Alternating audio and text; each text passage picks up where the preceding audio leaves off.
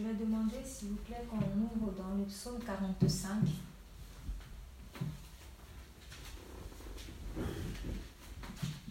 Psaume 45. Je vais moi-même faire la lecture. Psaume chapitre 45. Psaume chapitre 45. Est-ce qu'on pourrait aider ceux qui n'ont pas l'habitude euh, avec la, Bible, s'il vous plaît? Merci. Alors, je commence. Des paroles pleines de charme bouillonnent dans mon cœur. Je dis, mon œuvre est pour le roi. Que ma langue soit comme la plume d'un habile écrivain. Que ma langue soit comme la plume d'un habile écrivain. Tu es le plus beau des fils de l'homme. La grâce est répandue sur tes lèvres. C'est pourquoi Dieu t'a béni pour toujours, vaillant guerrier, sans ton épée, ta parure et ta gloire. Oui, ta gloire. Sois vainqueur. Sois vainqueur. Monte sur ton char. Défends la vérité. Défends la douceur. Défends la justice. Et que ta gloire se signale par de merveilleux exploits. Tes flèches sont aiguës. Des peuples tomberont sous toi. Elles perceront le cœur des ennemis du roi. Ton trône, ô Dieu, est à toujours. Le sceptre de ton règne est un sceptre d'équité. Tu aimes la justice et tu hais la méchanceté. C'est pourquoi, ô Dieu, ton Dieu t'a oint d'une huile de joie, par privilège sur tes collègues. La myrrhe, et la casse parfument tous tes vêtements. Bon, pour l'aloe, pour ceux qui ne savent pas, on parle d'aloe vera en passant. Dans les palais d'ivoire, les instruments à cordes te réjouissent. Des filles de rois sont parmi tes bien-aimés. La reine est à ta droite, parée d'or d'Ophir. Écoute, ma fille, vois et prête l'oreille. Oublie ton peuple et la maison de ton père. Le roi porte ses désirs sur ta beauté. Puisqu'il est ton Seigneur, rends-lui tes hommages. Et avec des présents, la fille de Tyr, les plus riches du peuple, rechercheront ta faveur. Amen. Je vais d'abord m'arrêter là. La première chose qui m'a interpellée dans ce psaume, c'est son titre. Il est écrit au chef des chantres sur les lits des fils de Corée, cantique, chant d'amour. Chant d'amour. Donc, cette prière qui vient d'être faite a été chantée. Et en fait, c'est un chant d'amour. D'ailleurs, quand vous voyez l'introduction, des paroles pleines de charme bouillonnent dans mon cœur. Celui qui est en train d'écrire dit, des paroles pleines de charme bouillonnent dans mon cœur. Je dis, mon œuvre est pour le roi. Que ma langue soit comme la plume d'un habile écrivain. Nous sommes en train de parler d'ici d'un don. Là, précisément, il parle par exemple d'un don d'écriture.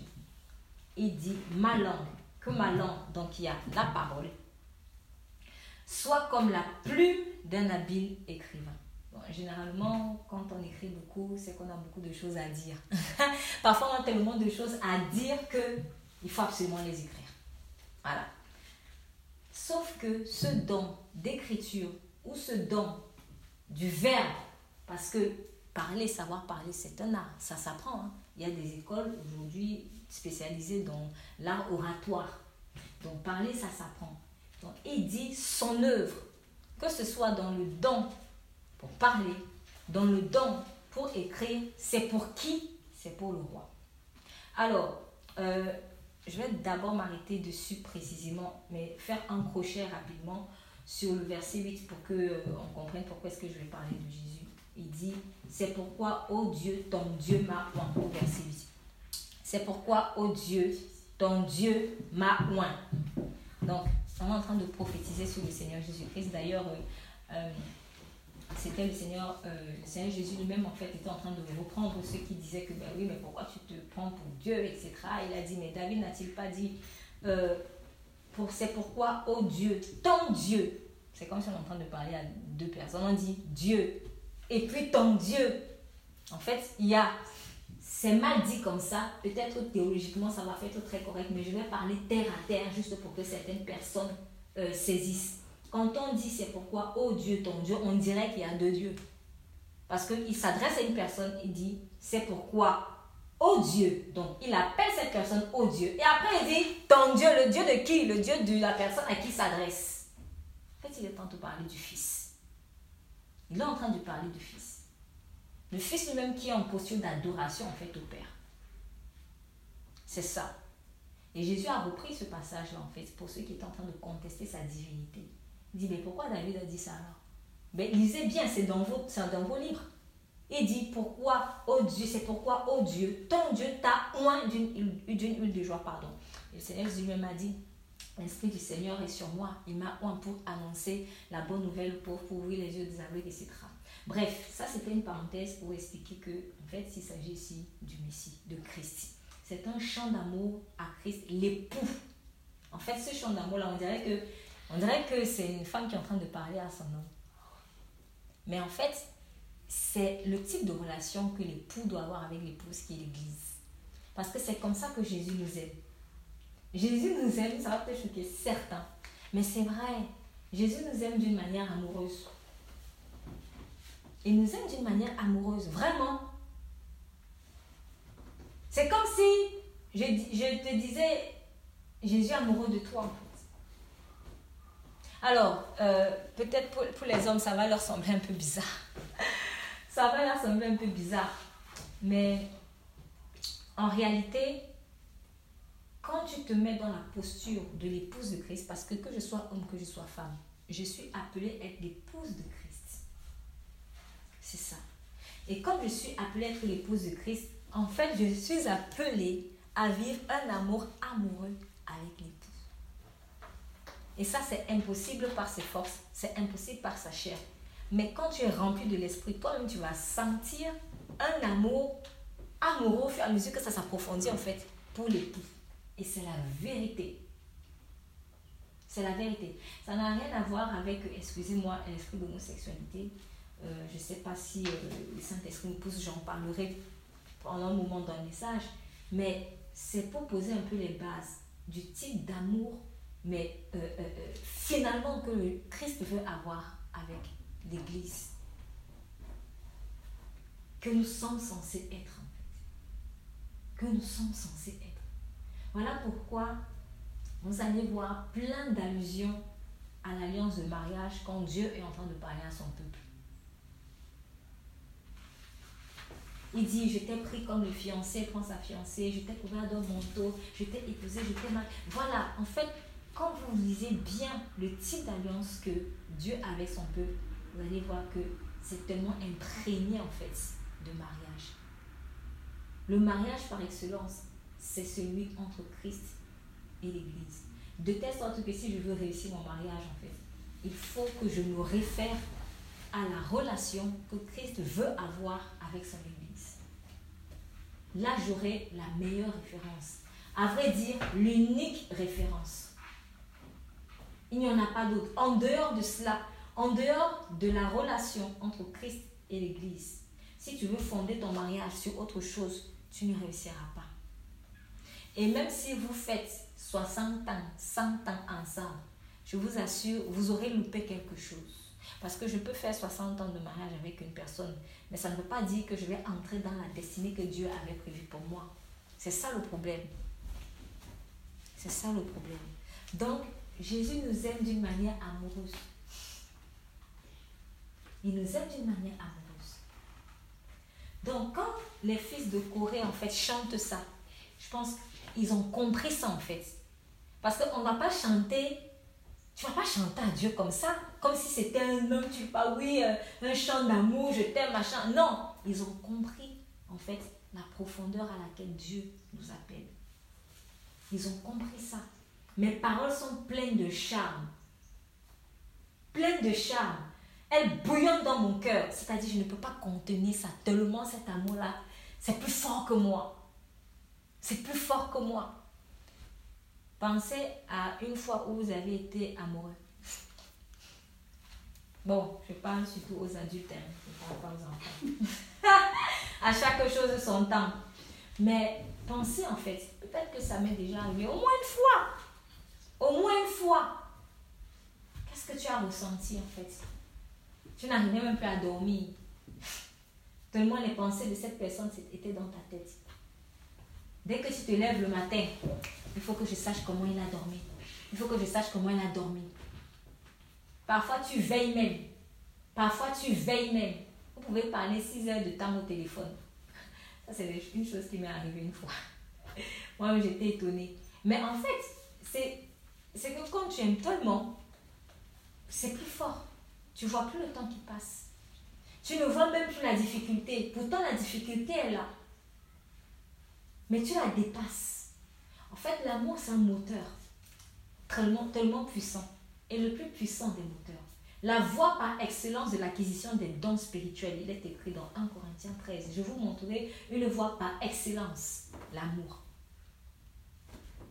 Et après, il commence à décrire comment l'amour de Dieu est. L'amour est le véritable moteur de tout ce qu'on veut faire. Ici, il est en train de parler, par exemple, d'un don. Écrire, c'est un don. Ce n'est pas donné à tout le monde. Il y a des gens qui, sont, qui écrivent très facilement, qui sont très éloquents. Il y a d'autres qui le sont beaucoup moins. Donc, c'est un don que Dieu, en fait, accorde. Mais il dit que ce don-là, c'est pour mon bien-aimé, en fait. Autrement. Alors, à ce niveau, je me pose la question de savoir quels sont les dons que tu as? Parce que tu en as forcément. Et au service de qui, en fait, ils sont? C'est ça. Donc, si c'est un don d'écriture comme ici, il faudrait vraiment que ce don d'écriture-là soit manifesté de telle sorte qu'il soit une adoration. C'est-à-dire, quand j'écris, je pense à lui. Quand je chante, je pense à lui. Peut-être c'est un don, je ne sais pas, pour fabriquer des ordinateurs. Mais quelle est la révélation que tu as quand tu fabriques les ordinateurs de Christ? Quelle est la révélation que tu as quand tu fabriques les ordinateurs? C'est-à-dire quand tu es dans ton laboratoire, tu, fais des choses, tu mets des pièces et, tout cela. Depuis que tu fais ça là, quelle est la révélation de l'amour de Dieu que tu as? S'il n'y en a pas, c'est dangereux. En fait, tu fais pour faire, à vrai dire. Après, peut-être que ça va te procurer un certain plaisir. Parce que quand on aime son métier, euh, on aime son métier. Voilà, c'est épanouissant quand c'est pas quelque chose qui est fait dans la contrainte en fait. On aime ça. Si je suis infirmière, j'aime prendre soin des gens, j'aime aider les gens à, se sentir mieux dans leur peau. Mais quand toi, tu prends soin de ces malades-là, quelle est la révélation en fait de l'époux, de l'amour de Jésus que tu as? Et quand je dis de la révélation de l'amour de Jésus que tu as, je ne parle pas seulement de l'amour que Jésus a pour les gens. J'ai déjà insisté, c'était la dernière fois ou la semaine surpassée, il me semble, qu'avant de manifester l'amour aux gens, il faut t'assurer que toi-même tu reçoives l'amour de Dieu parce qu'on ne donne que ce que l'on a. Aujourd'hui, j'ai rencontré une personne très charmante, une, une, mamie très très charmante. Et euh, on a parlé très rapidement et on s'est mis à parler de l'amour de Dieu. Et euh, je ne sais plus en fait comment on en est arrivé là, mais euh, je, je, je lui disais, euh, oui, l'important de connaître en fait l'amour que Dieu a pour nous, pour que nous puissions vraiment aimer les gens. Ah non, surtout l'amour pour les autres. Oui, mais l'amour de Dieu d'abord. Oui, non, non, surtout l'amour pour les autres. Et en fait, quand je la regardais, je me suis reconnue moi avant. Voilà. C'est-à-dire que dès qu'on parle, dès qu'on dit amour de Dieu, directement, le prochain. C'est pas mauvais, mais en fait, ce n'est pas la bonne démarche. La bonne démarche, c'est je reçois, et je donne. Je reçois et je donne. C'est ça la croix. La croix, c'est vertical et c'est horizontal. Je l'ai déjà dit tantôt, en fait. Ça peut pas être que Dieu a l'amour là-bas, je prends ça et je jette chez l'autre. Non, non, non, non, ça n'a aucun sens. Moi, je reçois quoi, en fait? Je suis le canal de bénédiction. Donc, je reçois de Dieu, c'est vertical, et puis je donne aux autres, à gauche, à droite. Et là, nous sommes véritablement dans la croix. Donc quand elle a dit, elle est dit, non, non, non, oui, oui, mais non, les autres, les autres, les autres. Je me suis dit, ah mince, mais en fait, Seigneur, c'est une réflexion que je me suis faite. Mais il y a tellement de personnes en fait qui sont dans cette réflexion erronée. Et du coup, ils n'arrivent pas à voir l'amour qu'ils ont pour enfin, l'amour que toi tu as pour eux.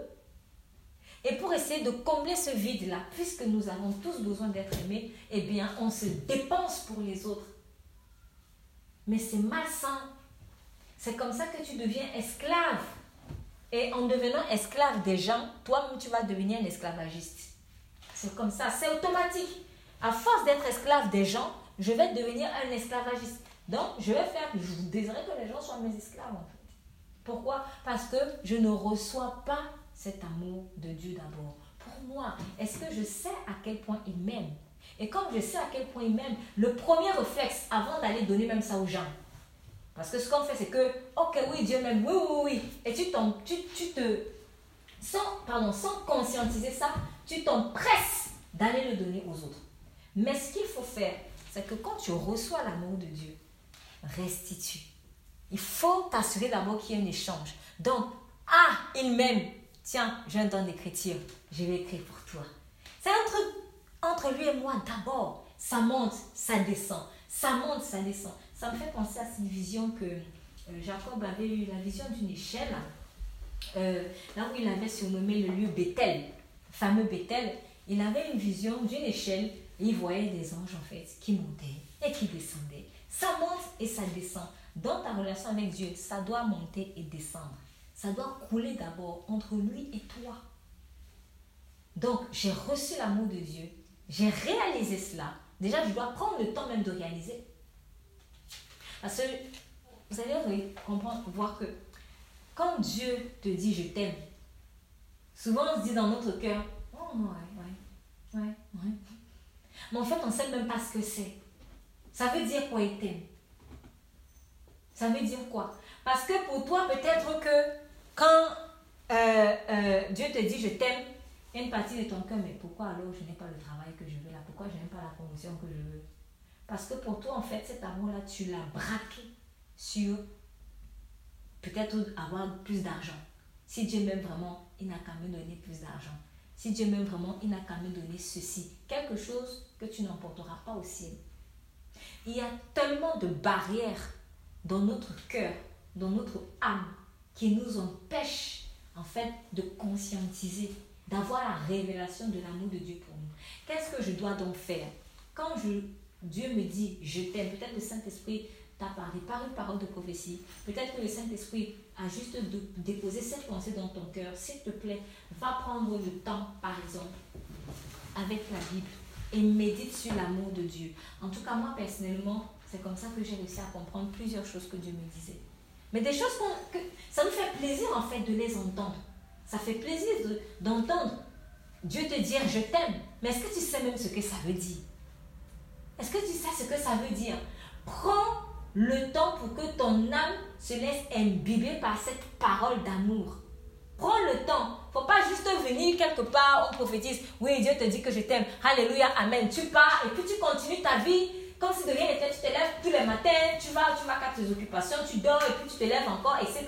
Mais tu ne conscientises même pas en fait cela. Prends le temps. La parole, elle est semée. Mais quand la parole est semée, il faut entretenir la graine. Il faut entretenir la graine. Je ne sais pas, peut-être creuse davantage. Arrose. Là, ici, quand je parle d'arrosoir, j'ai en tête la prière. La prière, c'est un arrosoir en fait. Donc la parole est semée. Par exemple, j'ai médité ou j'ai reçu une parole.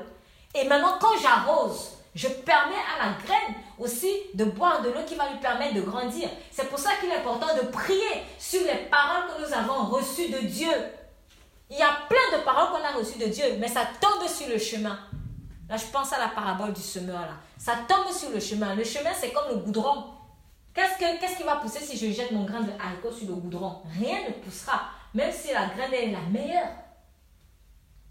Donc il faut, quand tu vas, quand tu reçois une parole de Dieu, il faut que tu prennes le temps de creuser en fait. Il faut creuser cela. Il faut que la terre de ton cœur soit bien labourée. Bon, normalement, on laboure la terre avant de mettre la graine, mais il s'avère que Dieu, il sème dans tout état de cœur. Pourquoi? Parce qu'il est bon.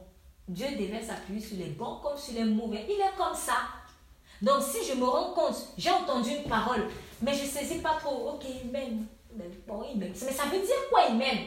Va chercher, va creuser, va fouiller. Demander, chercher et frapper.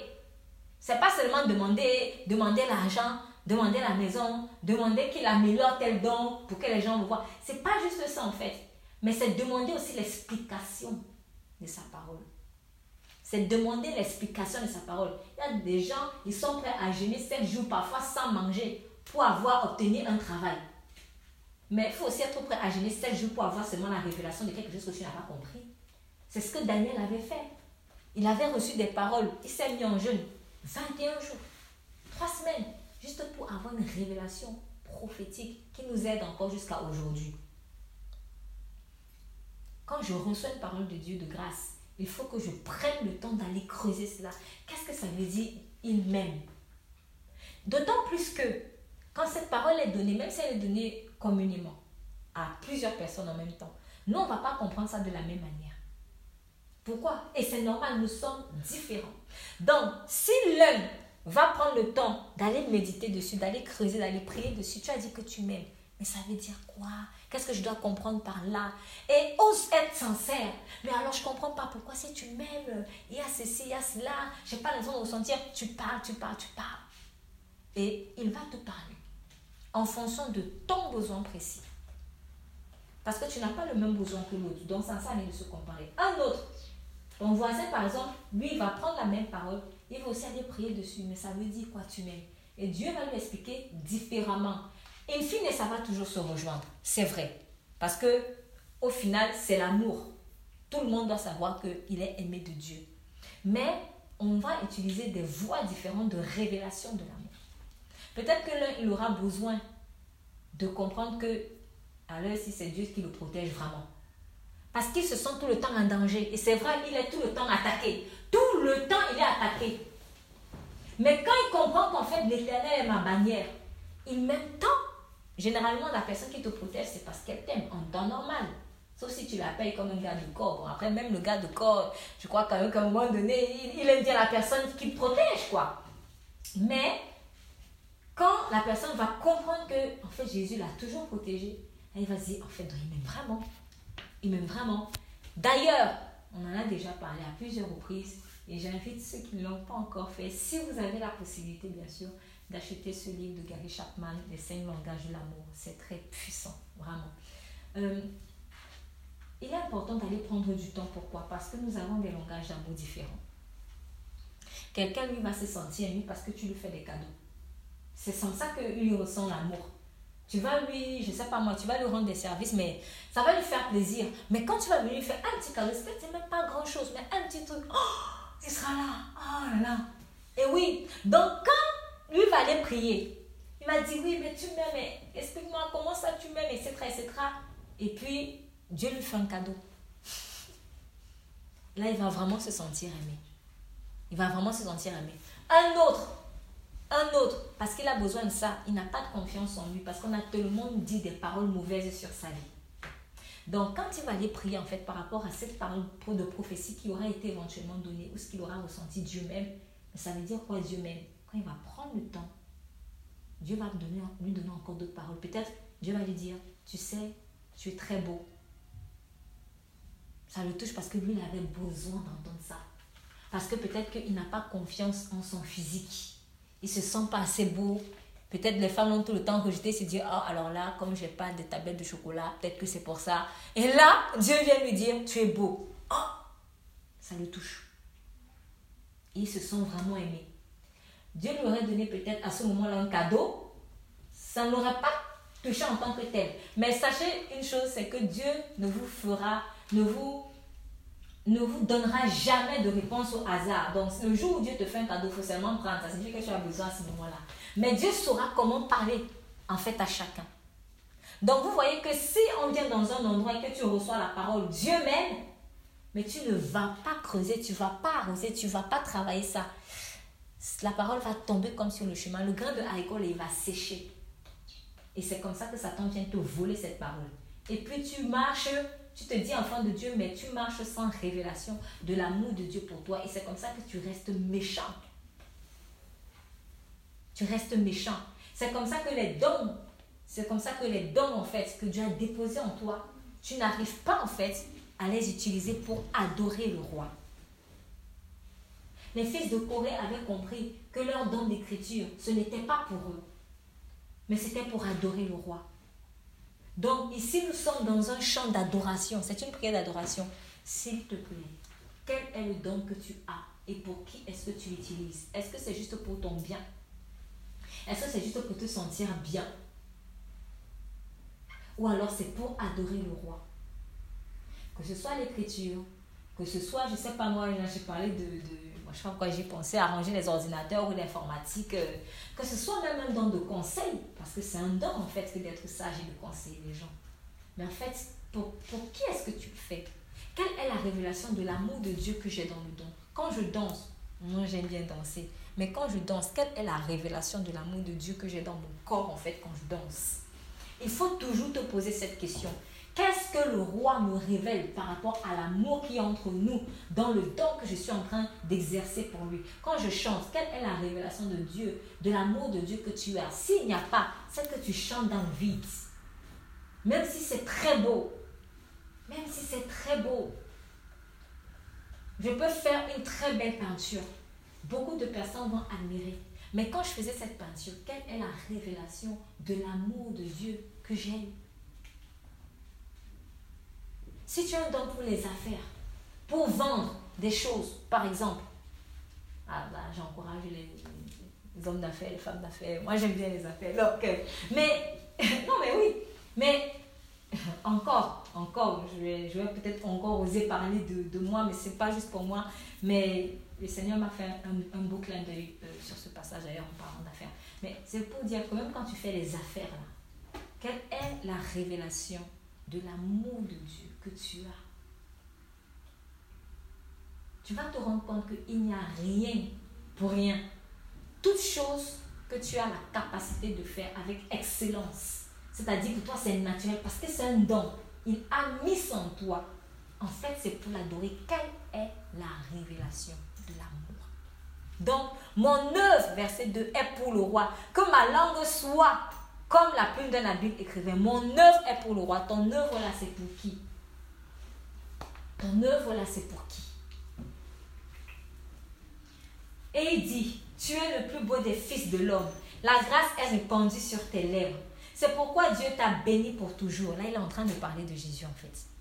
Parce que ceci, ce passage-ci, vous allez le retrouver encore dans le livre des Cantiques des Cantiques, où il est écrit euh, du bien-aimé, qui est l'image en fait euh, l'image du Fils, en fait, il est écrit que euh, mon bien-aimé est le plus bel arbre des arbres de la forêt. Il est en train de faire vraiment une éloge ici au Fils. Et il dit, tu es le plus beau des fils de l'homme. La grâce est répandue sur tes lèvres. C'est pourquoi Dieu t'a béni pour toujours. Sur le verset 3, j'aimerais faire attirer notre attention sur quelque chose que euh, je dirais que tout le monde, en fait, tout le monde pêche par là. Mais quand tu commences à, à grandir, évoluer avec Dieu, tu te rends compte qu'il faut que tu fasses attention à cela. Il dit, la grâce est répandue sur tes lèvres. La grâce, c'est quoi? C'est une faveur non méritée. Alors, tu finiras toujours par ressembler à celui que tu adores. C'est pour cela que l'adoration est puissante. Tu finiras toujours par ressembler à celui que tu adores. Si tu adores un esprit mauvais, tu finiras par ressembler à cet esprit mauvais. Que tu le connaisses bien ou que tu ne le connaisses pas bien, j'insiste et je répète, si tu adores un esprit mauvais, tu finiras par ressembler à cet esprit mauvais. Que tu connaisses très bien cet esprit mauvais ou que tu ne le connaisses pas très bien. Je m'explique. Par exemple, euh, euh, pour moi, mon Dieu, c'est... Qu'est-ce que je peux inventer? Mon Dieu, c'est, voilà, c'est ce truc. Mon Dieu, c'est ce truc. Et puis, euh, ce truc, euh, pour moi, vraiment, euh, j'aime ça plus que tout. Je peux me battre. Alors, ce truc, en passant, c'est juste un... Hein, c'est quoi, en fait? C'est une protection pour téléphone. Bon, bon, imaginons que c'est pas une protection pour un téléphone. C'est un tableau. C'est une image. Imaginons. C'est un tableau, c'est une image. Et sur cette image-là, en fait, dessiner quelqu'un, même si sur cette image-là est soi-disant dessiner Jésus, même si elle est soi-disant dessiner Jésus, Bon, peu importe, c'est une image. Ça peut aussi être quelqu'un que j'aime bien, quelqu'un qui est décédé. Peut-être mon arrière-grand-mère, euh, peut-être mon père, ma mère, je euh, je sais pas, ou même un enfant, hein, ou même un animal. Hein. J'ai eu des gens vraiment, même les animaux, c'est. Voilà. Bref, c'est une image de quelque chose ou de quelqu'un que j'adore. Alors, quand je dis j'adore, je pèse mes mots. J'adore, c'est-à-dire, oh, c'est ma raison de vivre. Vraiment, quand je vois ça, ça me donne de l'énergie et je ne peux plus m'en passer. C'est mon Dieu. Bon, sachant que si c'est un objet, si c'est un simple objet, par exemple, si c'est juste un animal ou si c'est juste une personne, la nature a horreur du vide. Donc, quand je vais adorer un objet, cette image-là, pour que je puisse ressentir un semblant de vie dans l'adoration de cette image, soit par mon attitude ou soit par mes lèvres, même si je vais nier que c'est une adoration, mais il y a un esprit malsain qui va essayer de donner vie à cela, qui va même donner entre guillemets, alors je dis bien entre guillemets parce qu'à vrai dire, c'est pas la vie, c'est la mort.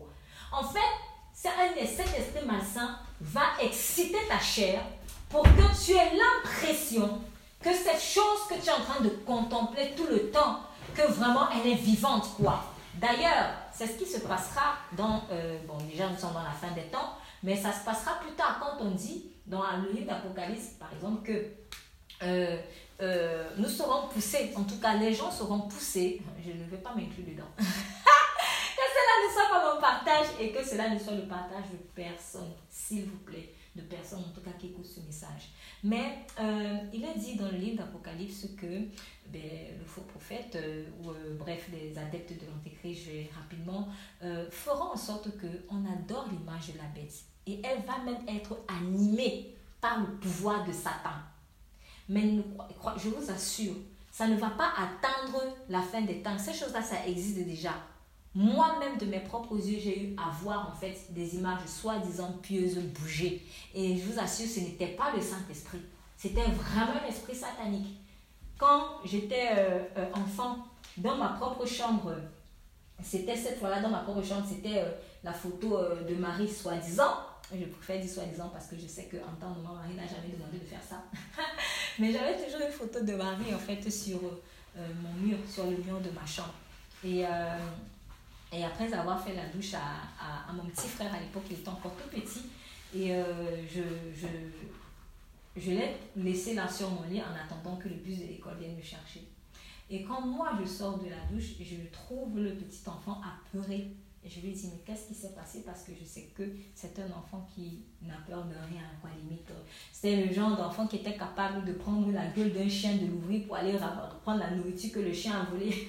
en fait, une fois le chien avait volé sa, nourriture, il était tellement en colère, il allait prendre la gueule, et c'était un chien méchant, hein, arrêter et puis arracher la nourriture. Bref, c'est un enfant vraiment euh, particulier, mais très très fort en fait, euh, avec un caractère hyper fort. C'était la première fois que je le voyais bleu, mais vraiment bleu. Il était paralysé comme ça. Et je lui ai dit, mais qu'est-ce qui se passe? Pourquoi? Qu'est-ce qui va pas? Et il me pointe le doigt comme ça sur la photo de Marie. me dit, je lui ai dit, mais qu'est-ce que la photo a fait? Et puis il me dit, ben, Marie a bougé et elle m'a fait un clin d'œil, elle m'a fait ça. Elle m'a fait un clin d'œil et elle m'a dit, viens. Et euh, sur le coup, tu te dis, non, c'est un enfant, il a juste... Euh, mais je sais pas, il y a quelque chose en moi qui me disait, il ne ment pas. Et j'en ai parlé euh, à la maison, on s'est moqué de lui. En fait, j'étais la seule qui l'avait cru. Et quand j'ai entendu cette, son, son, témoignage, il y, a, vraiment, c'était plus fort que moi. J'ai senti comme une voix à l'intérieur de moi me dire, tu dois retirer cette photo de ta chambre. Et à partir de ce moment-là, déjà, j'avais l'idée de ne plus prier Marie. C'était, c'était, en fait, c'était des déclics que Dieu commençait déjà à, à opérer dans mon cœur. Donc, je me suis dit, il y a cette pensée qui est venue sur mon cœur, mais si c'est vraiment le Saint-Esprit, quel est l'intérêt d'un Saint-Esprit de venir effrayer des enfants? Le Saint-Esprit n'effraie pas des enfants. C'est pas normal. Juste cette petite pensée, j'ai retiré la photo. Et puis, comme Dieu est ce qu'il est, euh, quelques jours plus tard seulement, quelques jours plus tard, c'était pendant les vacances scolaires, et euh, il y avait une petite euh, église que je fréquentais qui était tout près de ma fac une église dans laquelle je servais même aussi d'ailleurs euh, en tant que lectrice. Et euh, il y avait la petite église et puis il y avait la plus grande qui était derrière. Et il y a eu un scoop qui est sorti dans les journaux, le journal national à l'époque, euh, juste quelques jours après la scène que nous on a eue dans ma chambre. Et en fait, dans le journal, cette fois-là, c'était filmé, donc tout le monde a pu voir. En fait, apparemment, la photo euh, de Jésus-Christ aurait bougé dans l'église et aurait fait des clins d'œil. Alors, c'était étrange parce que, parce que mon petit frère m'avait dit, m'a dit, elle m'a fait un clin d'œil et elle a fait comme ça, elle m'a dit, viens. En fait, elle a appelé, soi-disant Marie. Et puis, Maintenant, j'apprends que dans l'église que moi je fréquente où je sers, maintenant c'est Jésus qui fait des clins d'œil, ça bouge, les gens filmaient, c'est sorti à la télé, au journal, on a vu ça bouger. On a vu ça bouger. Et là, j'étais choquée. Et moi, ça m'intriguait davantage parce que j'ai remarqué, après peut-être beaucoup n'ont pas été d'accord à ce moment-là, mais moi, c'était mon ressenti. C'est vrai, ça a appelé beaucoup de curieux et beaucoup de fidèles, parce que du coup, les gens sont venus là maintenant se prosterner devant l'image, oh, Jésus est là dans cette église, etc. Mais je trouvais qu'il y avait eu euh, un mouvement de violence en fait qui était entré dans l'église parce qu'il y avait plein de désordres. Les gens ne respectaient plus quand il fallait faire l'Eucharistie, des choses comme ça. C'était bizarre. Mais je sentis comme un mauvais vent en fait qui était vraiment entré dans l'église. Et tout ça, moi, ça m'intriguait. Après, beaucoup ils trouvaient que c'était bien, mais moi, ça m'intriguait. Et je ne voyais pas forcément en quoi le cœur des gens était transformé. Parce que c'est le plus important. Ok, la photo a bougé, tout ça, les gens vont faire euh, des chapelets, etc. Mais en quoi leur cœur a été transformé? Non, il y avait toujours dans cette femme autant de sorcellerie, autant de tricherie pour avoir des notes, autant d'impudicité. En fait, les gens ne changeaient pas. Tout ce qu'ils venaient faire, c'était juste venir se prosterner devant une image qui aurait soi-disant bougé, mais ils devenaient même pire dans leur caractère. Et moi-même, dans ma propre famille, dans ma propre maison, je ne voyais pas en fait quelle était la différence parce que je trouvais qu'il y avait toujours autant de jours. Autant de jours d'astrologie, autant de jours de sorcellerie, autant de commérage, autant de mauvaises choses en fait. Et je me suis dit, bah alors ça sert à quoi? Si c'est vraiment le Saint-Esprit, juste de venir faire bouger les photos pour que nous on s'en sens dans le mal. Ça n'a aucun sens. Ça ne peut pas être l'Esprit de Dieu. Ça ne peut pas être l'Esprit de Dieu. Donc, d'ailleurs, je ne sais plus pourquoi est-ce que je suis allée là-bas, mais je pense qu'il fallait peut-être que quelqu'un entende ça. Mais ce que je veux dire, c'est que euh, je, raconte ce témoignage pour que nous fassions vraiment attention souvent à ce qu'on appelle soi-disant miracle. Voilà. Donc, l'image de la bête, l'image de l'antéchrist, l'image de Satan, elle va par la puissance de Satan être animée. Donc, on va peut-être faire une statue, euh, je sais pas moi, de cet homme qui sera l'antéchrist, et puis les gens un jour vont voir que ça bouge. Mais ce n'est pas parce que ça bouge que c'est de Dieu ou que c'est lui maintenant le sauveur. Ne courons pas après les miracles. Si le miracle n'a pas changé ton corps au point tu deviens adorateur en fait de Dieu, c'est que vraiment ça n'a pas de sens. Et quand je parle d'adorateur de Dieu, parce que maintenant même dans l'adoration, chacun a sa façon de comprendre l'adoration. Pour certains, adoration, c'est aller se faire exploser devant les gens. Plus il est en train d'adorer Dieu. Mais sortons de, de la folie. Sortons de la folie. Parfois, pour d'autres, adoration, c'est juste prier pendant quelques heures. Mais au fond, tu n'as même pas l'assurance de ton salut. Mais tu n'es pas dans l'adoration. Parce que dans l'adoration, tu es amoureux du Fils. En fait, c'est un amour amoureux. Je me permets euh, euh, de, de, créer une expression. C'est un amour amoureux, en fait. C'est pas juste dire oui, j'aime Dieu, mais c'est être amoureux. Et quand tu es amoureux, pourquoi certaines personnes n'aiment pas être amoureux Il y a certaines personnes qui n'aiment pas. Parce que quand ils sont amoureux, ils se sentent faibles. ils se sentent faibles. Et oui, c'est vrai. C'est vrai. Quand tu es amoureux de quelqu'un, il y a un sentiment de faiblesse en fait. Parce que cette personne va se dire telle chose, tu n'es pas d'accord Bon, pour lui, je vais faire ça. Pour elle, je vais faire ça. C'est ça. Mais c'est à peu près ce que Dieu a fait pour nous. Dieu s'est fait faible en fait pour nous. Alors qu'il est le Tout-Puissant. Et c'est ce qu'il nous demande en fait en retour. C'est de l'aimer de manière amoureuse. Que ce don-là, s'il te plaît, que ton don, que ton œuvre soit pour le roi. Si j'ai créé quelque chose, si j'ai créé une entreprise, si j'ai créé une association, si j'ai créé une ONG, si j'ai créé, je ne sais pas, mais il faut que cette œuvre soit pour le roi. Si cette œuvre soit pour le roi, tu te garantis du succès. Tôt ou tard, peut-être ça va prendre beaucoup de temps. Chacun son cheminement. Ça va prendre beaucoup de temps, mais une chose est sûre, c'est qu'elle va porter du fruit. Ton œuvre va dégager une bonne odeur. Et tu ne vas pas te faire berner par des miracles sataniques en passant. Donc, que, il dit, la grâce est répandue sur les lèvres, sur les lèvres du roi des rois. Christ, c'est la grâce. faveur non méritée. Alors, si je passe mon temps à parler avec quelqu'un qui a le, le, langage de la grâce, je vais facilement me laisser contaminer par le langage de la grâce. Si je suis tout le temps en train de m'abreuver du langage de Christ, qui est le langage de la grâce, moi aussi, je vais parler le langage de la grâce. Je vais parler le langage de la grâce. Quel est le langage que je parle? Parce que la bouche là, là, j'ai parlé tout à l'heure même de l'art oratoire. La bouche là, c'est une puissance. La bouche tue et la bouche donne la vie. La bouche tue et la bouche donne la vie. Quel est le langage en fait que j'ai avec ma bouche? S'il vous plaît. Il est important que dans l'adoration en fait que nous avons à Dieu, que nous puissions développer aussi ou nous laisser imprégner du langage de sa grâce. Dieu est un Dieu de grâce. Il n'est pas prompt à les condamner. Il est prompt plutôt à sauver. Il est prompt plutôt à sauver, surtout quand on se dit chrétien. Moi, je, je, je me dis souvent, si quelqu'un vient me parler en mal d'une autre, d'une autre personne, et qu'il ne prend pas, ou si on s'assoit ensemble, on se met à parler de quelqu'un en mal, quel que soit ce qu'on a dit sur la personne, si à la fin, on n'a pas prié pour la personne, c'est pas bon.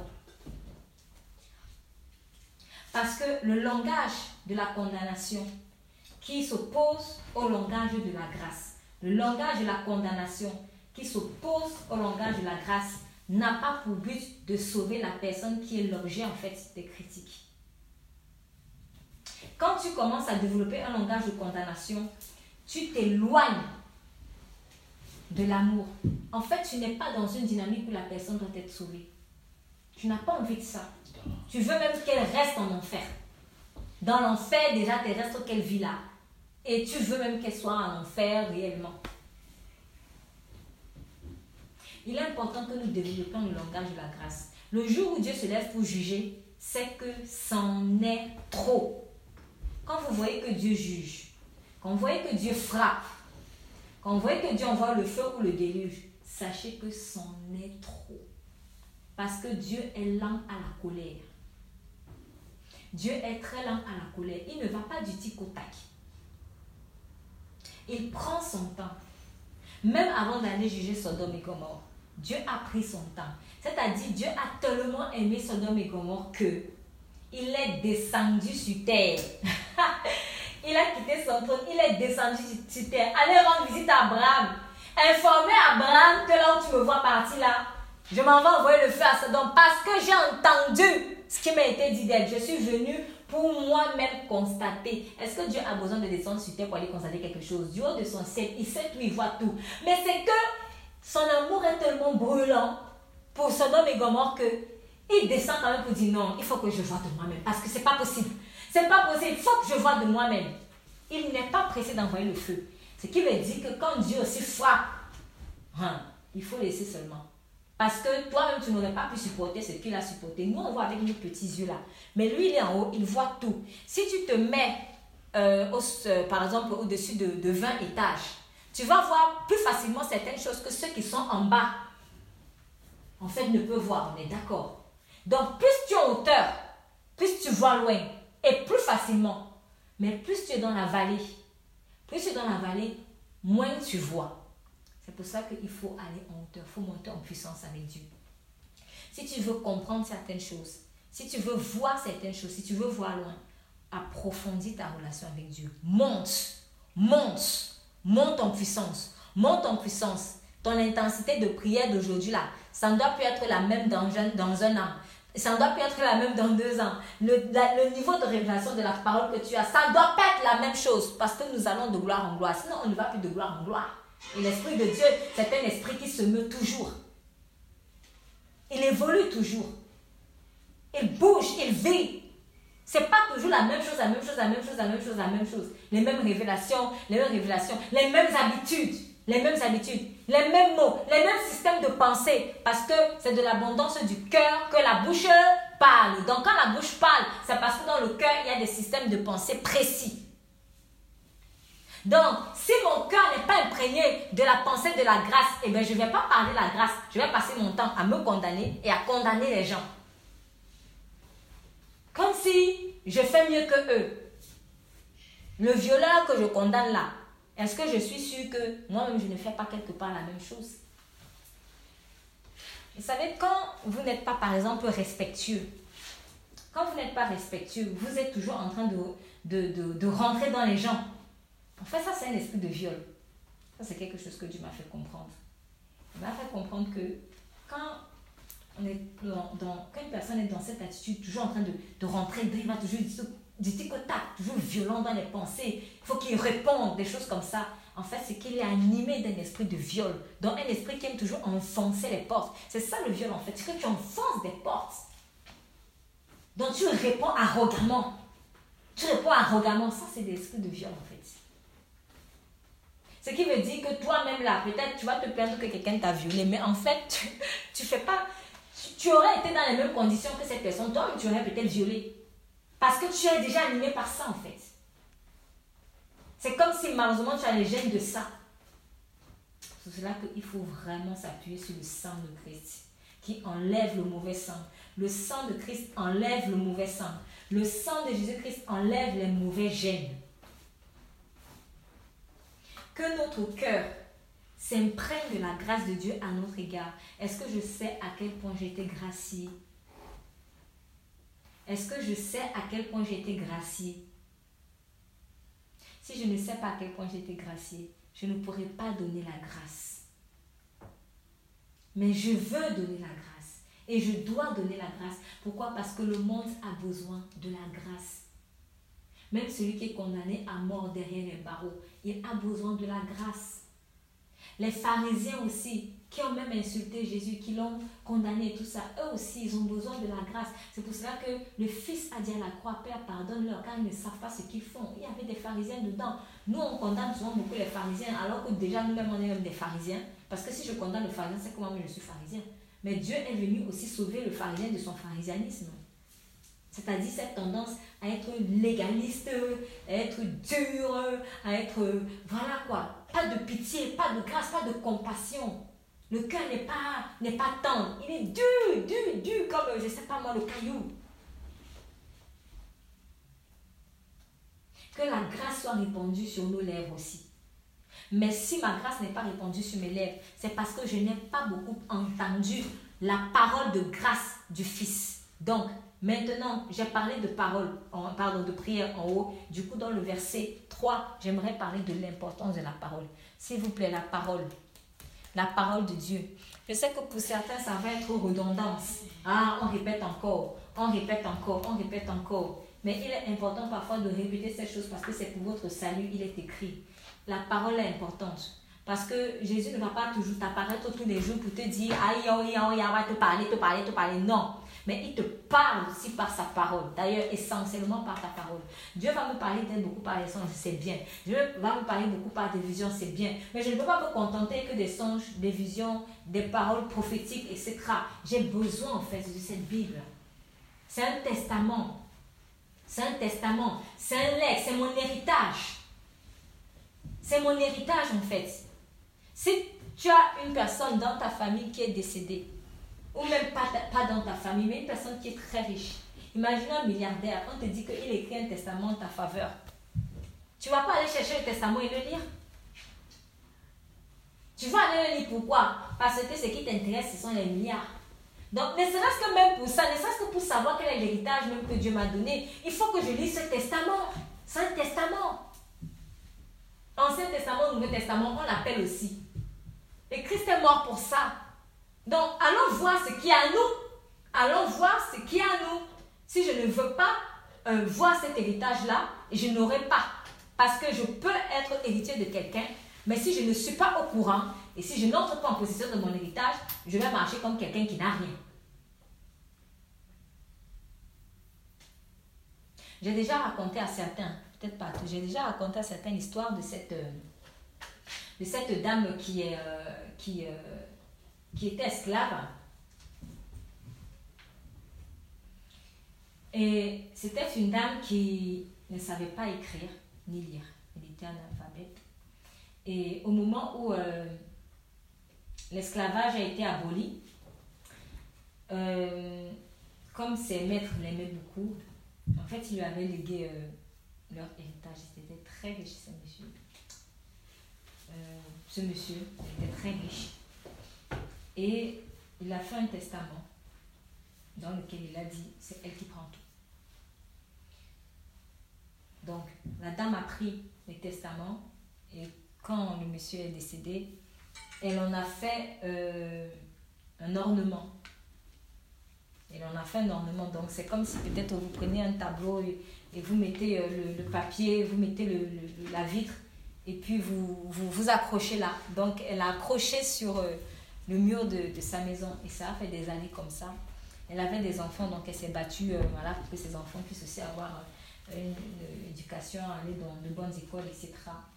Des années plus tard, les enfants étaient déjà très grands. Et elle a reçu une visite d'amis qui viennent chez elle et puis passent du temps. Et puis à un moment, il y en a un qui remarque, qui remarque sur le mur euh, euh, qu'il y a quelque chose, voilà, quelque chose qui est écrit. Et puis il lui dit, mais qu'est-ce que c'est? Puis elle lui dit, ah, mais c'est le cadeau que mon maître m'avait laissé vraiment, euh, quand il était euh, décédé, c'était quelqu'un qui m'aimait beaucoup, je l'aimais bien, donc il m'a fait ce cadeau au moi. Puis, il lui dit, est-ce que je peux voir? Donc, elle dit oui. Et quand il prend maintenant le testament, il se rend compte, enfin, il ne savait pas c'était un testament c'était juste par curiosité. Et puis il regarde, il lit, et il se rend compte que, en fait, c'était un testament dans lequel son maître avait légué tout son héritage à la dame. Donc en réalité, depuis des années, cette dame était propriétaire de nombreux domaines, de plantations, de maisons. En fait, elle était riche. Et lui dit, tu te rends compte de ce que tu as là? Non, je ne sais pas lire. Et c'est là où il explique, lui dit, mais en fait. Il est en train de lui dire qu'il ça, ça, ça, ça, ça, ça, ça, ça. Et elle était choquée. Elle était choquée. Et, euh, elle, a, s'est exclamée en disant, mais si j'avais su, je n'aurais pas, si j'avais su, je n'aurais pas autant souffert pour emmener mes enfants à l'école. Je n'aurais pas autant souffert pour emmener mes enfants à l'école. Et ça, cette histoire, je me la remémore toujours en fait pour pour illustrer en fait ce passage qui dit que euh, tant que nous sommes enfants, tant que nous sommes enfants en fait, on n'hérite pas. C'est ce qu'il est écrit. Si tu es un immature, spirituellement parlant, tu n'hériteras pas. Pourtant, tu es héritier. Mais c'est quand tu es un homme mûr, en fait, que tu pourras rentrer en possession de ton héritage. Donc, quand tu viens à Christ, s'il te plaît, il ne faut pas rester au petit niveau. Sinon, tu n'hériteras rien ou pas grand-chose. Ok, tu vas être béni un peu par-ci, par-là, mais tu n'auras pas grand-chose. Si tu ne sais pas en fait quelle est même la consistance de l'héritage que Dieu a pour toi, c'est dommage.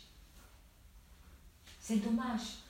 Il faut que tu saches qu'est-ce que Dieu a pour toi. Je ne dois pas tout le temps euh, avoir la connaissance de ce que Dieu a pour moi quand quelqu'un m'appelle pour te dire, hey, oui, j'ai vraiment prié pour toi, oui, j'ai la révélation que tu vas voir ceci, tu vas voir cela. Ça, c'est bien. Mais ça doit, enfin, c'est aussi intéressant quand quand même ces révélations-là arrivent en guise de confirmation. Ça ne doit, ne dis pas que ça va toujours être comme ça, hein, parce que Dieu peut vraiment te révéler des choses que tu ne savais toujours pas, tu ne savais vraiment pas par prophétie. Mais quand c'est systématique, c'est-à-dire que quand ce ne sont que des paroles de prophétie, surtout quand quelqu'un a prié pour toi, par lesquelles tu as la révélation de quelque chose dans ta relation avec Dieu. Quand c'est systématique, ce n'est pas normal. Ça signifie qu'en fait, tu n'as pas une véritable relation avec Dieu. Parce que toi, tu découvres quoi en fait, finalement, dans ta vie, dans ta relation avec Dieu? Tu découvres quoi? Qu'est-ce que tu sais? Donc, je dois avoir une relation personnelle avec lui. Ça ne doit pas toujours passer par les gens. Pour un moment, oui, mais à un moment donné, il faut arrêter. Il faut arrêter. Donc, il faut que je connaisse ce qu'il y a dans ce testament.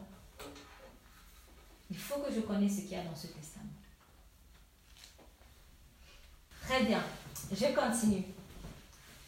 Alors, je vais aller directement au verset 11. Écoute ma fille, vois et prête l'oreille.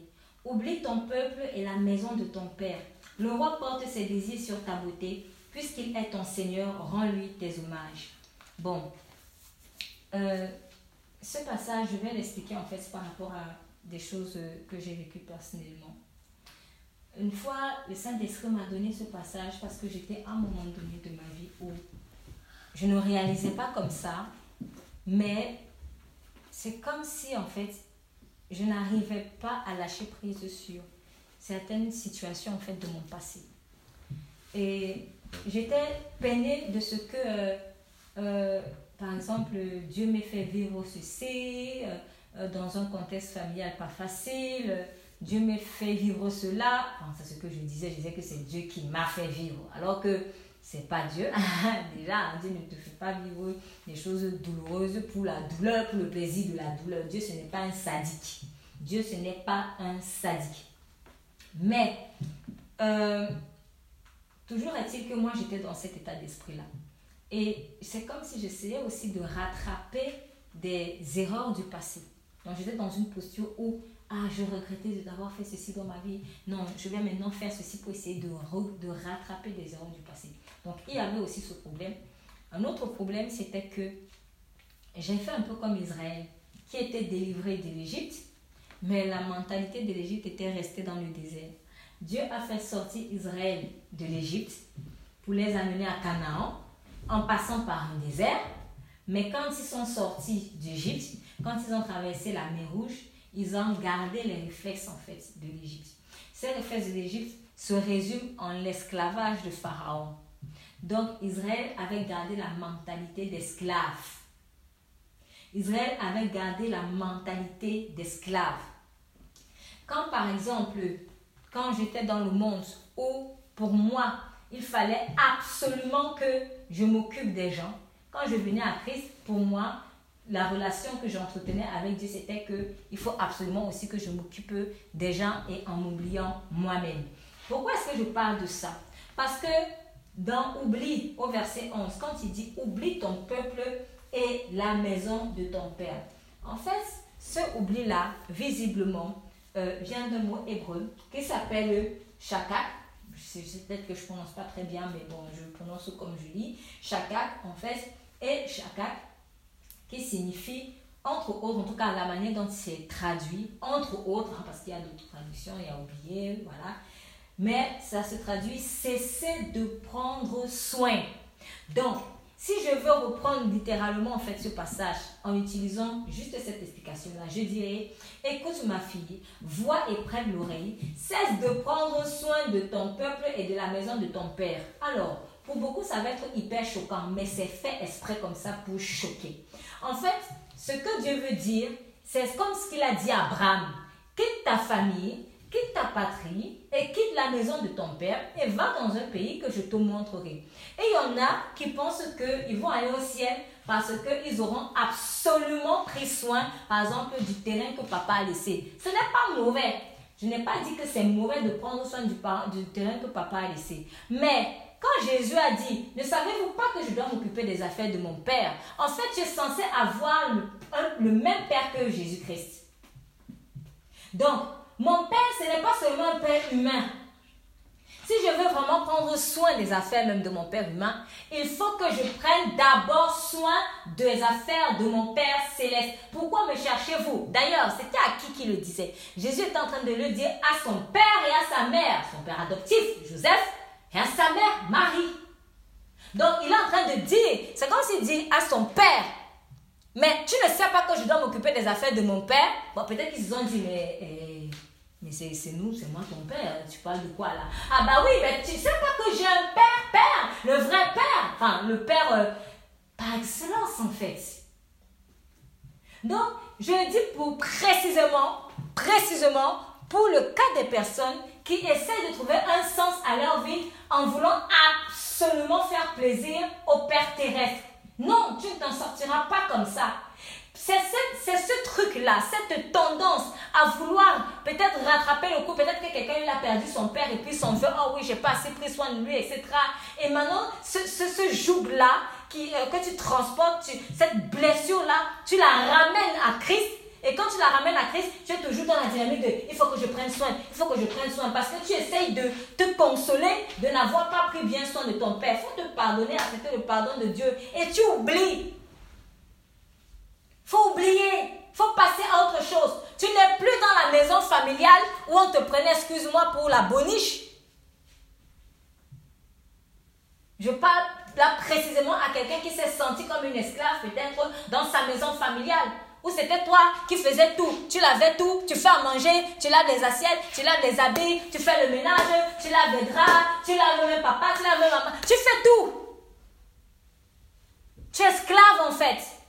Et quand tu viens à Christ, tu gardes une mentalité de il faut que je prenne soin des affaires de mon père naturel. Non, Christ a dit à 12 ans, à 12 ans, hein, n'a pas attendu 33 ans pour dire ça. À 12 ans, il avait déjà conscience que je dois m'occuper des affaires de mon Père céleste. Tu ne pourras jamais t'occuper efficacement des affaires de ton Père terrestre si tu ne t'occupes pas prioritairement des affaires de ton Père céleste. C'est comme ça que ça marche. Que ta volonté soit faite sur la terre comme au ciel. Donc ça commence d'abord au ciel. C'est le ciel qui détermine ce qui se passe sur terre. C'est pas l'inverse. Donc ne crois pas que en satisfaisant ton Père terrestre, là enfin tu vas satisfaire Dieu. Non, tu satisfais d'abord Dieu et de la satisfaction en fait que tu donnes à Dieu découle la satisfaction que tu pourras donner à ton Père terrestre s'il t'en est encore possible. Donc il faut sortir de cette mentalité d'esclavage là. Quand Israël avait quitté l'Égypte, on dirait que Pharaon était, était un père pour eux, c'était encore un père. Mais c'est comme ça que Satan agit, hein? c'est-à-dire il te prend pour un esclave, mais il te dit que c'est lui ton père. On dirait des enfants de Pharaon. Hey, il nous manque les concombres. Hey, il nous manque la viande. Oh, si seulement pouvait encore nous donner quand on était en Égypte, on mangeait comme on voulait, etc. On dirait des enfants. On dirait des enfants. Pourquoi? Parce que papa Pharaon, c'est ce qu'il a donné tout le temps. Mais, pour, mais en contrepartie, quoi? Pour les traiter comme des esclaves. Le diable est prêt à te donner des Kinder. J'ai rien contre les Kinder, j'aime bien. mais je prends cette image parce que justement, comme son mot l'indique, Kinder, Kinder, enfant. Il est prêt à te donner des Kinder pour que tu ailles lui casser des briques. Comme un esclave. Et quand Dieu te sort de là, toi tu crois que c'est toujours comme ça que tu dois fonctionner avec lui. Non, c'est pas comme ça. Dieu, c'est pas un esclavagiste. Parce que quand il cassait les briques pour Pharaon, ou quand il construisait les maisons pour Pharaon, c'était dans la contrainte. Ils n'avaient pas le choix. C'était le but de leur vie. Pharaon, c'est le but de ma vie. Je dois créer cette statue pour Pharaon. Je dois adorer Pharaon. Je dois casser les briques pour Pharaon. Pharaon, Pharaon. En passant ce pharaon qui avait le serpent sur le, front. Donc, à force même de, casser les bruits pour pharaon, toi aussi tu commences à, à, Tu aspires en fait cet esprit de serpent sur ton front. Tu commences à réfléchir comme un serpent. Tu mens, tu triches, tu commets, tu as la langue de vipère. Pourquoi? À force d'avoir adoré pharaon. Et quand toi tu viens à Christ, puisque tu t'es pas détaché en fait de ça, eh bien tu, tu as tantôt le langage de la grâce, tantôt le langage de la condamnation. Tantôt le langage de la grâce, tantôt le langage de la condamnation. Il faut séparer. C'est pas l'arbre du bien du mal ici, c'est l'arbre de la vie. Donc oublie ton peuple et la maison de ton père. C'est ce qu'a fait Ruth. C'est ce qu'a fait Ruth. Elle a oublié. Même si on va te critiquer, oui, tu oublies ta famille, oui, tu oublies. Non. Chacun, quand je dis oublier, il y a des cas et des cas. Il y a des cas et des cas. Peut-être quelqu'un va devoir faire comme Ruth, là, il faut vraiment qu'il quitte. Il y a d'autres, Dieu va lui dire non, retourne dans ta famille. Mais en fait, quand il dit retourne dans ta famille, c'est parce qu'il va t'utiliser comme un Joseph pour ta famille. Mais ça ne veut pas dire maintenant que c'est la famille là qui est l'essence même de ta vie. Non, c'est pas ça. Dieu avait, pardon, Joseph avait compris qu'au-dessus de Jacob, il y a un père. Il y a un père. C'est pour cela que Dieu avait séparé Joseph de Jacob. Même quand ils se sont réconciliés, il y a d'abord eu la séparation pour qu'ils se retrouvent en Christ.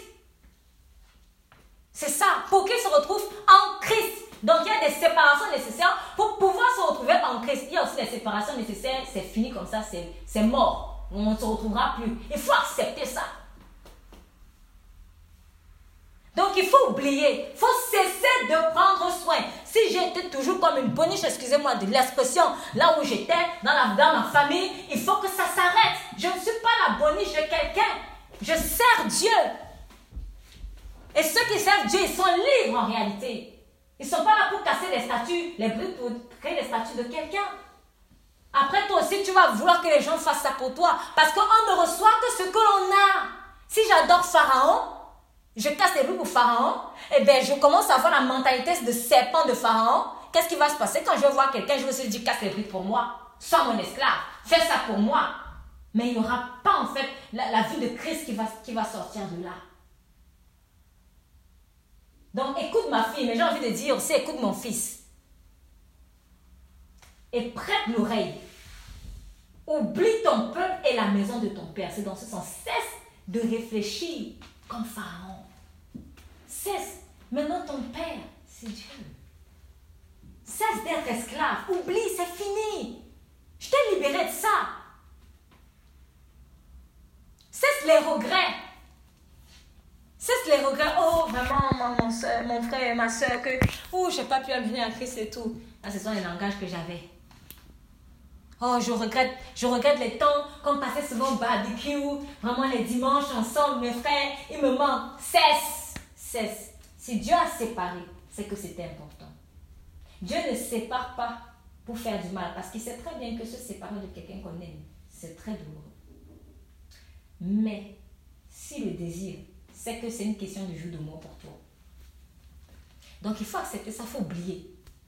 Si Ruth n'avait pas oublié son peuple, n'avait pas oublié la maison de son père, n'avait pas cessé de prendre soin. Parce que qu'est-ce que Ruth est venue faire? Euh, Qu'est-ce qu'elle a fait vis-à-vis de Naomi? Elle a pris soin, tenez, comme par hasard. Elle a pris soin. Ça montre qu'au fond, c'était une femme qui aimait prendre soin des gens. Peut-être qu'elle faisait la même chose aussi dans sa famille déjà. Parce que si je ne sais pas prendre soin avant que je ne sois mariée, c'est pas quand je vais entrer dans le mariage que je laisse apprendre à prendre soin. Non. C'est déjà avant que tu, tu dois développer en fait cette aptitude à prendre soin des gens. Parce que si je ne sais pas prendre soin des gens avant le mariage, c'est je ne pourrais pas en fait le faire facilement avec mon mari, avec mes enfants, avec ma femme.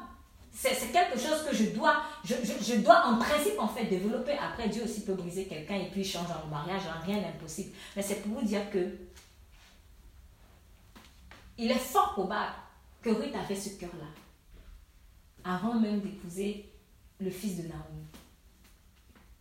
C'est sûr que Ruth avait ce cœur quand elle était dans sa famille, déjà. Elle avait sûrement ce cœur. Quand elle a épousé le fils de Naomi, elle l'a fait. Elle a été une bonne femme parce que c'est le témoignage que Naomi leur donne euh, à elle et à Orpa, qui était l'autre femme, euh, qui était la femme de l'autre fils, dont la belle-sœur de Ruth, pour faire plus simple. Et maintenant, quand les deux femmes ont perdu leur mari, Naomi aussi a perdu son mari, il n'y a peu rien. Naomi décide de rentrer à en Israël. Mais Ruth dit non, moi je vais te suivre. Je ne retourne pas dans ma famille. Je vais te suivre. Et je vais prendre soin de toi. Et elle l'a fait. Ruth, techniquement, en pratique, a oublié son peuple, la maison de son père, pour prendre soin d'une femme qui n'est même pas de son peuple. Et là-bas, elle était bénie. Elle a rencontré Boaz. Celle qui n'avait pas eu d'enfant pendant dix ans, elle épouse Boaz, elle a un enfant qui se révèle être l'ancêtre de Jésus, homme. Un homme riche de surcroît. Cesse de prendre soin comme dans la chair. Cessons de prendre soin comme dans la chair, en mode esclavage. Mais occupons-nous des affaires de notre Père. Ne savez-vous pas que je dois m'occuper des affaires de mon Père? Il l'a dit pourtant à son père adoptif, en tout cas à, ses, son père et à sa mère terrestre. Donc si Jésus, à 12 ans, dit à son père et à sa mère terrestre, est-ce que vous ne savez pas que je dois m'occuper des affaires de mon père? Alors, nous, euh, comment on peut faire moins Ou alors, je vais plutôt dire, comment, qu'est-ce qu'on veut montrer à Dieu quand nous, on veut privilégier en fait les affaires du Père terrestre? Tu ne, seras, tu ne vas pas au ciel parce que tu t'es occupé des affaires de ton Père terrestre. Tu vas au ciel parce que tu t'es occupé des, affaires de ton Père céleste. Et en fait, c'est en t'occupant des affaires de ton Père céleste que vont être inclus les intérêts de ton Père terrestre. Parce que qui aime Dieu va forcément aimer les gens. Si tu aimes Dieu, tu vas forcément aimer de façon saine. Pas de façon idolâtre, mais de façon saine. Tu vas pouvoir aimer ton Père terrestre. Qu'il était bon, qu'il était mauvais. Tu vas pouvoir l'aimer. Donc occupe-toi des affaires de ton Père céleste. Occupe-toi des affaires de ton Père céleste. Oublie ton peuple, oublie la maison de ton Père. Il faut laisser le passé. Il faut laisser les choses douloureuses qu'on a vécues aussi. Ça inclut ça. Parfois, on se dit, mais oui, mais moi, je n'ai pas appris ça avec mon père, moi, je n'ai pas appris ça avec ma mère, moi, je n'ai pas appris, ma mère ne m'a pas appris à cuisiner, mon père ne m'a pas appris à cuisiner, ne m'a pas appris à faire ceci. Oui, mais oublie. Là, maintenant, si tu as donné ta vie à Christ, les choses anciennes sont passées, voici toutes choses sont devenues nouvelles. Ne crois pas que si quelqu'un se comporte bien avec Dieu, c'est forcément. Après, c'est très souvent cela, parce que nous sommes appelés à bien éduquer nos enfants dans les voies de Dieu. Et il est vrai, il est vrai que euh, peut-être si quelqu'un était bien élevé dans les voies de Dieu, il va être très équilibré, peut-être aussi dans son propre foyer. Ça, c'est vrai. Mais ce n'est pas parce que je n'ai pas eu cette grâce-là Peut-être je n'ai pas eu un père qui m'a éduqué dans les voies de Dieu, une mère qui m'a éduqué dans les voies de Dieu, que mon cas est, mort. Non. Parce que Dieu a la capacité en fait de te rééduquer. Il faut que tu te laisses faire. Donc il faut oublier en fait les déboires du passé. Et je pense qu'il faut prier pour ça. Parce que souvent, en fait, ça a la peau dure. La chair a la peau dure. Je me demandais même, mais Seigneur, mais c'est toi qui es la mémoire. Du coup, c'est toi qui peux faire oublier et c'est toi qui peux rappeler. Puisqu'il était que le Saint-Esprit vous rappellera en fait ce que je vous enseigne, c'est Jésus qui l'a dit. Si tu rappelles, tu peux faire oublier. Je ne peux pas oublier par mes forces. Alors accorde-moi la grâce d'oublier. Il faut prier pour ça. C'est comme pardonner. C'est comme pardonner en fait. Donc, quand je pardonne, entre guillemets, eh bien, j'oublie l'offense qu'on m'a faite. Mais je dis entre guillemets parce que bon, la mémoire, elle est là. Hein. Si on t'a donné une gifle, on t'a donné une gifle. Voilà, tu vas pas l'oublier de sitôt. Mais en fait, ce que tu peux faire, c'est oublier l'offense que ça a créé parce qu'il y a la douleur, le fait qu'on m'ait tapé à la joue. Et il y a aussi l'offense que ça a créé dans le cœur. Il y a l'offense que ça a créé dans le cœur. Peut-être que je peux oublier, euh, pardon, je peux, quelqu'un peut avoir euh, euh, connu quelqu'un que j'aime bien, mon enfant, et puis mon enfant est décédé euh, que cela n'arrive à personne hein, en passant, je prends un exemple comme ça. Euh, il y a deux choses. Il y a deux grandes blessures. Il y a la blessure physique, euh, la mort. Là, bah, bah, après, la victime ici directe, c'est peut-être mon proche, mon enfant là qui serait, cet enfant qui serait, qui serait parti. Mais cela a créé aussi une blessure émotionnelle. Donc, je ne peux peut-être pas facilement oublier la scène si je l'ai vue en plus je peux ne pas oublier la scène, je peux ne pas oublier si c'est même moi qu'on a cogné. Voilà, je, je sais qu'on m'a cogné. Il y a la cicatrice qui est là. Mais je peux peut-être faire l'effort de laisser couler la douleur, de laisser passer. Par la puissance de Dieu, là, il faut demander à Dieu, en fait, la grâce. Seigneur, aide-moi à pardonner, en fait. Donc, quand je réussis à pardonner, quand je réussis à pardonner, la cicatrice, elle va rester, certes, la cicatrice de la blessure, mais la douleur va disparaître. C'est ça. Donc, c'est ça que j'ai dit, oublier, entre guillemets, c'est le même mécanisme du pardon. Donc, c'est que j'accepte d'oublier l'offense qui m'a été faite. Je laisse couler. Après, il y aura des cicatrices. Même le Seigneur Jésus, il a des cicatrices. Il y a les clous. Quand il est apparu, il a dit, ben, voyez mes mains. Il y a les marques des clous. Mais il nous a pardonné. C'est-à-dire, il oublie, il choisit comme d'oublier l'offense, en fait, qu'il était fait contre lui de notre part. Mais il y a la cicatrice qui est toujours là. Donc, si je vois la cicatrice tous les jours, je sais d'où ça vient. Voilà, cette douleur-là, je ne peux pas. Euh, pardon, cette. Euh, euh, oui, en tout cas, le, choc que j'ai reçu dans mon corps, je ne pourrais pas l'oublier comme ça. Mais en revanche, la blessure émotionnelle que ça a créée dans mon cœur, alors ça, ça doit disparaître. Mais ça, ça ne se fait que vraiment par la grâce de l'Esprit de Dieu qui vient aussi nous toucher par son amour. Donc, il faut qu'on oublie. Quand Ruth a oublié son peuple, en guillemets, et la maison de son père, c'est pas que euh, euh, euh, si tu lui demandais quel est le nom de son père, elle n'allait pas te donner. Non, elle pouvait te donner peut-être le nom de son père, de sa mère, du nom de sa famille, pouvait.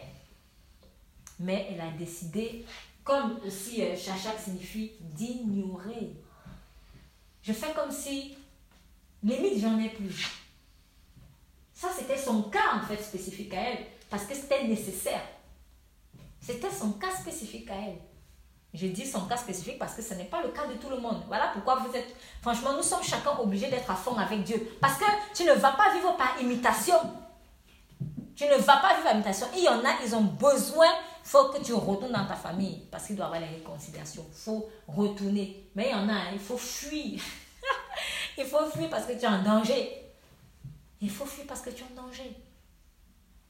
Donc, il y en a à qui Dieu te dira oublie. Oublie. Et d'ailleurs, même, même dans certaines réconciliations, peut-être s'il y a beaucoup d'offenses, même quand Dieu va demander la réconciliation, tu, vas devoir oublier en fait l'offense. Joseph, par exemple, lui, il a la grâce de se réconcilier avec sa famille. Il a dû laisser couler. Il a dû laisser couler. Quand il était esclave en Égypte, il a sûrement peut-être reçu des, coups de fouet, ce genre de choses. Il y a peut-être des cicatrices, des blessures dans sa chair dues à son état d'esclave. Mais l'offense que ça a créé dans le cœur, en pardonnant, Joseph a choisi d'oublier l'offense du cœur. C'est ça. Donc tu vas voir que qui est réconciliation, qui n'est pas réconciliation, finalement, tu es quand même appelé à oublier quelque part. Tu es appelé à oublier quelque part. Mais précisément dans le verset chapitre 45, euh, 45, verset 11, là je crois que Dieu est en train de dire spécifiquement en fait à quelqu'un ou à plusieurs personnes, mais je dis spécifiquement donc, on n'en fait, fait pas une loi. Mais toi, là, tu dois oublier. Oublie ton peuple. Oublie la maison de ton père. Avance. Avance. Il y en a qui n'avancent pas. Pourquoi? Parce qu'ils restent encore accrochés à leur peuple et à la maison de leur père. Oublie. Oublie. Passe. Avance. Tu dois avancer. Tu dois avancer. Il faut arrêter d'être accroché à cela. Même ton enfant, quand il aura un certain âge, il devra te quitter. Il devra te quitter. Il devra te quitter. Donc, il faut, je pense qu'il est le plus tôt possible, il faut s'exercer en fait à, des séparations nécessaires. Parce que ainsi va la vie que Dieu a créée. On est ensemble pour un temps, et puis viendra aussi le temps où on va se séparer. Même si on s'épouse, mais viendra le temps où on va se séparer. L'un va peut-être décéder avant l'autre. Ce genre de choses. Après, si on a tous de la grâce d'être en Christ, on se retrouvera chez notre papa. Et c'est ce qu'il faut faire d'ailleurs. Mais si aussi on ne sait, si on n'est pas tous deux en Christ, on va être séparés éternellement. Donc c'est pour dire qu'il vaut mieux s'exercer maintenant en fait à accepter les séparations nécessaires. Autrement dit, les séparations qui viennent du Saint-Esprit. Donc, de grâce, oublie. Oublie ton peuple, oublie la maison de ton père. Pourquoi? Parce que le roi porte ses désirs sur ta beauté. Alors, c'est une image en fait que Dieu est en train de donner ici à son épouse. Dieu est en train de te dire, tu sais, tu es beau, tu es belle, et mes désirs se portent sur toi. Et en fait, dans, désir, euh, j'ai vu que dans le terme, le terme euh, hébraïque qui est utilisé, je ne l'ai pas noté, mais j'ai juste retenu certaines définitions. Il y en a deux qui m'ont interpellé. Donc, on vous dit, en fait, c'est incliner, convoiter, souhaiter, vouloir, dans le sens de nourriture, boisson, d'appétit corporel et précisément désirer avec ardeur ou désirer fortement. Et je pense que c'était peut-être le sens que les fils de Corée ont voulu donner ici, en fait, en prophétisant, quand ils disent le roi désire. En fait, Jésus te désire. Jésus te désire. Et je sais qu'il me désire ardemment. Pourquoi? Parce qu'il est écrit dans Apocalypse 19, 12, ses yeux sont comme des flammes de feu. Les yeux de Christ sont comme des flammes de feu. Il y a deux sens. Moi, je pense au jugement. Oui. Parce que Dieu est un, Dieu, est un feu dévorant. Donc, ça peut être que c'est parce que, voilà, euh, c'est un Dieu de jugement aussi. Donc, quand il faut juger, il juge. Et en même temps, il juge pourquoi? Parce qu'en fait, il aime passionnément. Je n'aime pas dire Dieu est un Dieu de, est un, est un Dieu de jugement, mais il est aussi amour. Non, je n'aime plus dire ça. Avant, je disais ça, mais je n'aime plus dire ça parce qu'un jour, Saint-Esprit m'a fait observer quelque chose. Pourquoi est-ce que ça se contredit? Pourquoi mon amour et mon jugement se contredisent? Pourquoi tu le contredises Parce que ça vient de la même personne? C'est parce que Dieu aime qu'il juge. Quand toi tu dis à ton fils, là, va au coin, c'est parce que tu le hais? Non, tu ne dis pas va au coin parce que tu le hais. Bon, peut-être certains ne vont pas aimer aller au coin. Moi, je ne sais pas quelle, petite correction vous pouvez donner à votre enfant. Si tu allez, je t'ai privé de, je te prive de ceci pour un temps, je te prive de cela pour un temps. Mais quand tu lui dis ça, c'est pas parce que tu le hais en fait, c'est parce que tu veux lui faire comprendre une leçon. Oui, c'est un jugement. C'est un jugement. Mais en fait, tu fais parce que tu l'aimes. Tu fais parce que tu l'aimes en fait. La correction de Dieu a pour but de nous faire participer à sa sainteté. Donc, le jugement de Dieu, l'amour de Dieu, ça ne se contredit pas. En fait, c'est le jugement de Dieu est inclus dans l'amour de Dieu. Entre autres, c'est pour cela qu'il est écrit que l'amour se plaît dans la vérité. Donc, ce ne sont pas des choses qui doivent se contredire. Je ne comprends même plus pourquoi. J'avoue qu'à un moment, je me suis dit, mais en fait, mais pourquoi en fait on contredit? Et c'est cette contradiction-là dans notre esprit. Amour, mais jugement, jugement, mais amour. D'ailleurs, certains ont commencé à dire, ah, quand tu vas prêcher l'évangile, il ne faut pas parler du jugement de Dieu, ne parle que de l'amour. Mais l'Esprit Saint est venu pourquoi sur terre? Pour nous convaincre de pécher d'abord. Alors là, franchement, rien que quand tu dis déjà ça, je pense qu'il y a un problème. Parce que si tu aimes vraiment quelqu'un, tu ne peux pas en fait ne pas lui dire les choses telles quelles. Tout dépend de ce qui t'anime. Si je viens voir quelqu'un en lui disant, toi là, tu vas aller en enfer, et au fond de ton cœur, tu souhaites même ça. Tu ne vas pas réussir dans ceci. Hein. Si tu continues comme ça, tu ne vas pas réussir dans ceci. Mais au fond, tu, aimes ça quand même. Alors là, c'est pas bon. Et en plus, tu répètes ça tout le temps, tout le temps, tout le temps. Et après, ça amène un esprit de peur sur la personne. Ça amène un esprit de peur. Tu parles mal. Tu parles la condamnation. En fait, quand je parle la condamnation, ce n'est pas juste les mots que j'ai prononcés. En fait, c'est mon cœur qui fait la condamnation. Un jour, je le dis souvent, un jour Dieu m'a dit, à moi personnellement, si tu ne fais pas ceci, je vais te châtier. Mais je vous assure, quand moi j'entendais ça, je sentais son cœur en peine. Et cet amour-là m'a foudroyé. Si tu ne fais pas ce que je t'ai demandé là, si tu ne fais pas ce que je t'ai ordonné, je vais te châtier. Mais ça m'a touché. Je l'ai vu en fait, cet amour-là. Et cet amour-là m'a poussé à changer et à obéir. Parce que j'avais très peur. Il fait quelque chose, mais vraiment pour moi, c'est très difficile. Franchement, c'est très très difficile. Et je voulais qu'il demande à une autre personne. mais quand Dieu t'a choisi, t'a choisi. Faut pas toujours se dire, de toute façon, moi, je vais pas faire et puis Dieu n'a qu'à choisir une autre personne. Non, ça c'est arrogant. C'est arrogant. Dieu, c'est pas notre petit pote du quartier. Il faut faire attention. Quand il t'envoie faire quelque chose, il faut le faire.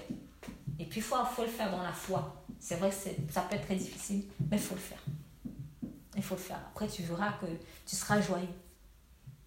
Mais quand Dieu te dit, même s'il te dit, je vais te châtier, son cœur est tellement peine. Déjà, il a pris beaucoup de temps pour te le dire. Parce qu'il est très lent à la colère. Mais maintenant, même dans sa lenteur, la colère, là, quand il te dit ça, il pleure. Mais il faut qu'il le fasse. Je ne peux vraiment pas te laisser impuni, a-t-il dit un jour. Une prophétie en fait qu'il est en train de donner une nation. Je ne peux vraiment pas te laisser impuni. Parce que si je te laisse impuni, tu n'apprendras jamais en fait les voies divines. Il le dit encore à notre peuple. Si on laisse le méchant en fait dans sa méchanceté, il ne, et qu'on ne le corrige pas, il n'apprendra pas en fait la voie de la justice. Donc, Dieu est amour, mais il aussi Non, non, non, Dieu est amour, c'est pour cela qu'il est juge. Dieu est amour, c'est pour cela qu'il va juger aussi. Donc, euh, cet état d'esprit de, de séparer amour et jugement, là, ça c'est satanique. Et c'est ça qui fait que nous, on va choisir un aspect de Dieu et on laisse un autre aspect de Dieu. Pourtant, le sacrifice de Jésus est parfait. Jésus n'est pas venu à la croix avec trois, deux pieds et un bras. Il est venu entièrement. L'agneau de Dieu à la Pâque en Égypte a été mangé entièrement. Christ a été sacrifié entièrement. Il n'y a pas un, un, bras, un orteil qui lui manquait. On a tout mangé. Donc il faut que quand tu prennes la parole de Dieu, que tu acceptes tous les aspects de cette parole-là. Tu ne vas pas juste accepter, oui, je sais que Dieu est amour, mais il est aussi Dieu jugement. Ça signifie que même l'amour, là, tu n'as même pas compris ce que c'est en fait. Toi, tu es dans l'amour euh, euh, prostitution. Toi, tu crois que l'amour, c'est on ne doit jamais te faire de mal. Non, c'est pas ça l'amour. C'est pas ça l'amour. Parce que Christ, sa chair a été brisée. Donc si tu es en Christ, il faut que tu sois brisé. Ça fait mal, mais c'est bien. Parce que ce qui va sortir de là après, wow, wow, wow. excellent. Excellent. Donc, le roi désire ardemment, il désire ardemment ta beauté. Le roi te désire. Et là, ça m'a fait penser à une scène que j'avais vécue aussi quand j'étais enfant. Euh, euh, c'était une personne qui, euh, qui s'était mariée. Et puis, sauf que son père, le père de cette femme, ne, ne, la prenait toujours pour une enfant en fait.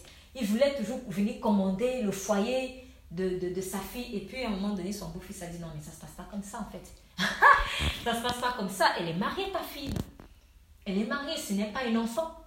Elle est mariée, donc tu es en train de, de, d'empiéter sur mon foyer. Tu es son père, oui, mais tu empiètes sur mon foyer quand même. Ta fille est mariée. Donc, euh, euh, il faut que ça change. Elle n'est plus dans ta maison. C'est ma femme maintenant. Et j'ai pensé à cela. Et j'ai compris, j'ai commencé à faire dans le lien entre le verset 11 et le verset 12. Où il est dit, oublie ton peuple, la maison de ton père. Pourquoi? Parce que le roi porte ses désirs sur ta beauté. En fait, ce roi-là, il veut t'épouser. Ou il t'a épousé. Bref, prenez ça comme vous voulez. Mais tu es dans une alliance avec Christ. Donc Christ t'a épousé. C'est Christ épousé. Qu'est-ce que tu es toujours en train de regarder en arrière oh, que mon père, oh, mon foyer, ma famille et tout cela L'homme quittera son père et sa mère et s'attachera à sa femme. Et les deux ne feront qu'une seule chair. Aucune femme normale ne peut être à l'aise avec un mari, excusez-moi, qui est toujours dans les jupons de maman. Parce que là, c'est pas un mari en fait que tu as. Tu auras l'impression d'avoir un enfant en fait, ton mari. On n'épouse pas les enfants on n'épouse pas les enfants. Tu ne vas pas être à l'aise parce que toi, tu as besoin de quelqu'un qui soit sûr, qui n'a pas toujours besoin d'aller appeler maman toutes les minutes pour savoir si, pour savoir ça. Sois un homme. C'est ce que, en fait, toi, femme, tu vas te dire, tu vas te sentir rassurée comme ça parce que tu vas te dire, ah oui, ça, c'est un homme. Pas un homme qui se laisse influencer par n'importe qui et n'importe quoi, comme s'il est un enfant. Et pareil aussi pour la femme. Là, par exemple, je donner l'exemple d'une femme. Mais oui, tu es une femme, tu es dans ton foyer, c'est pas toujours la famille qui va venir te dire ce que tu dois faire dans ton foyer. Et ton mari, il est là pourquoi alors? L'homme quittera son père et sa mère s'attachera à, sa femme. Si, pour des êtres humains, le principe a été donné comme ça, mais à plus forte raison maintenant dans l'alliance avec Christ et l'époux, ça signifie qu'il y a des choses que tu dois quitter pour aller dans, pour vivre cette alliance parfaitement avec Christ. Il y a des choses que tu dois quitter. Donc tu ne peux pas toujours être accroché en fait à papa, papa, papa, papa terrestre.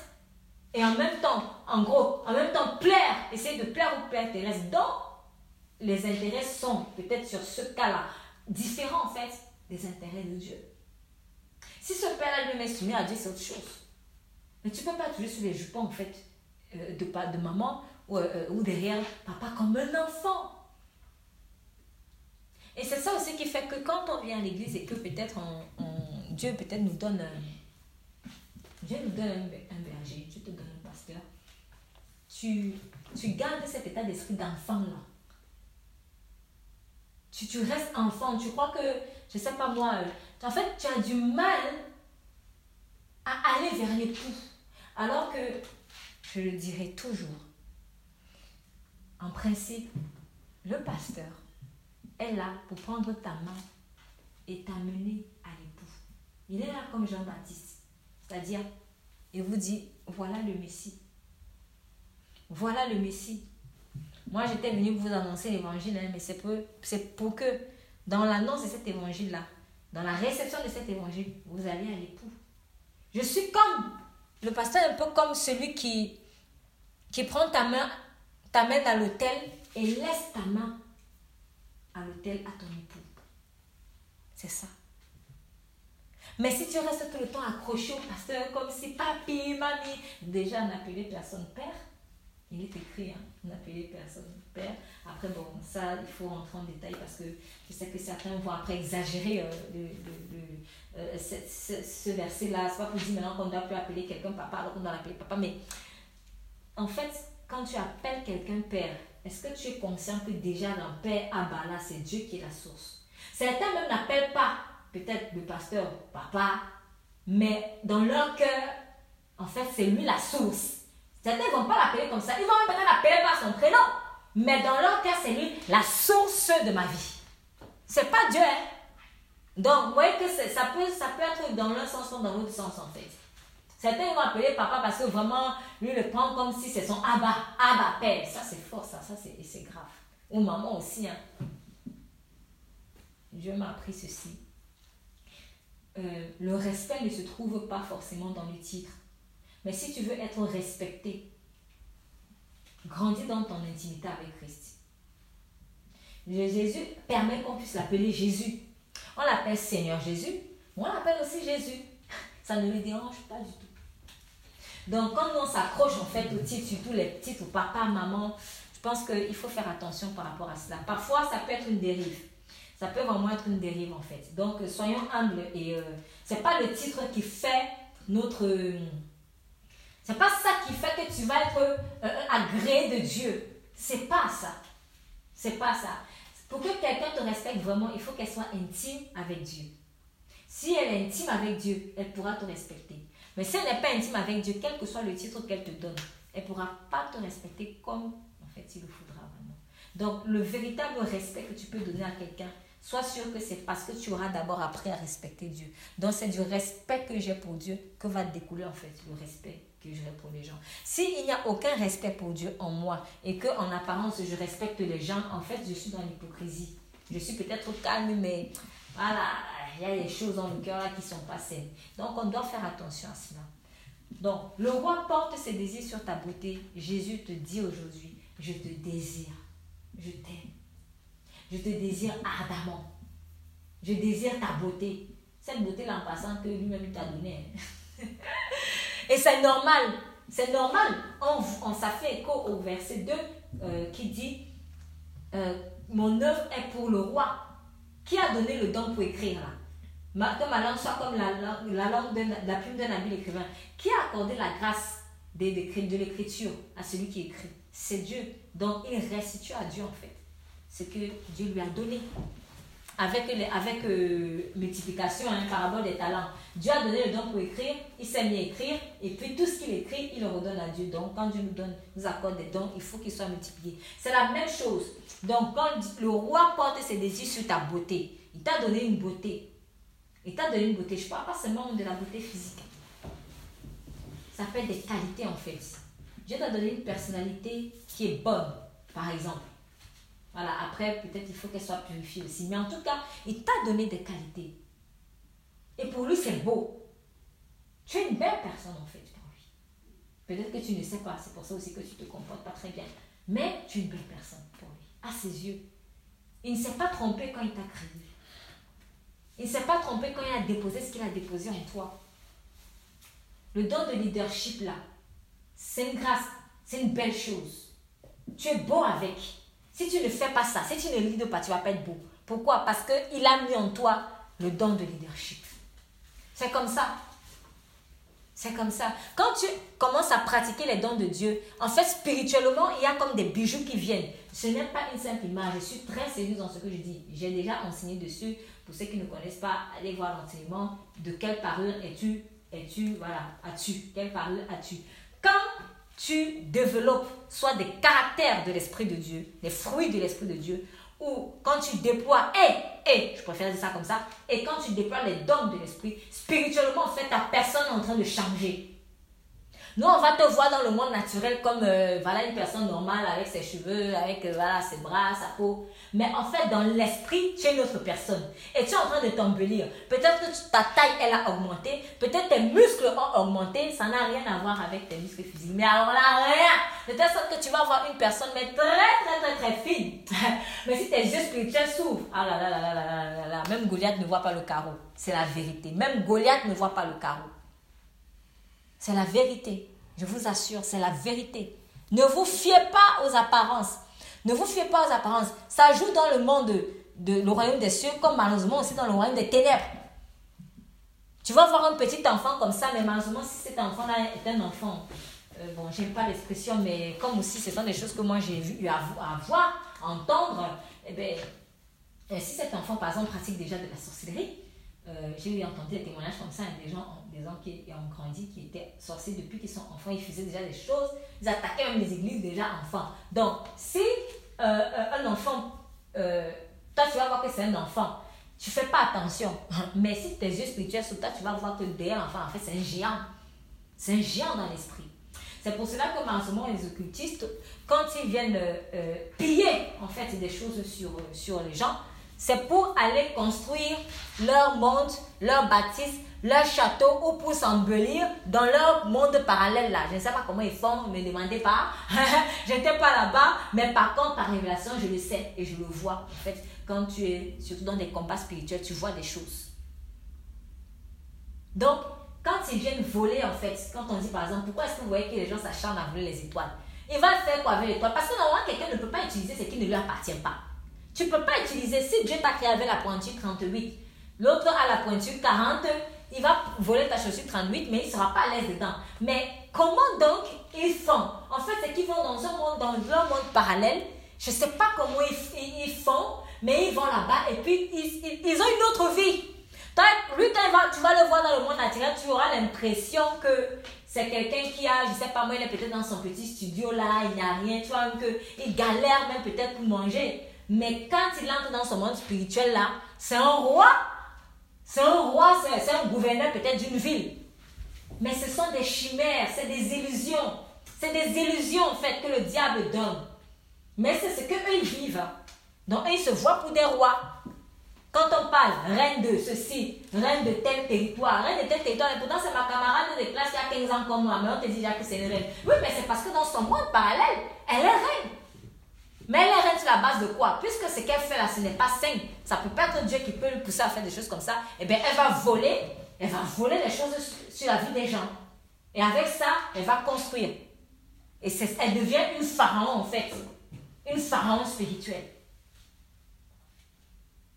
Donc, vraiment, il faut savoir cela. C'est qu'en réalité, tu es beau. Et en réalité, tu es belle.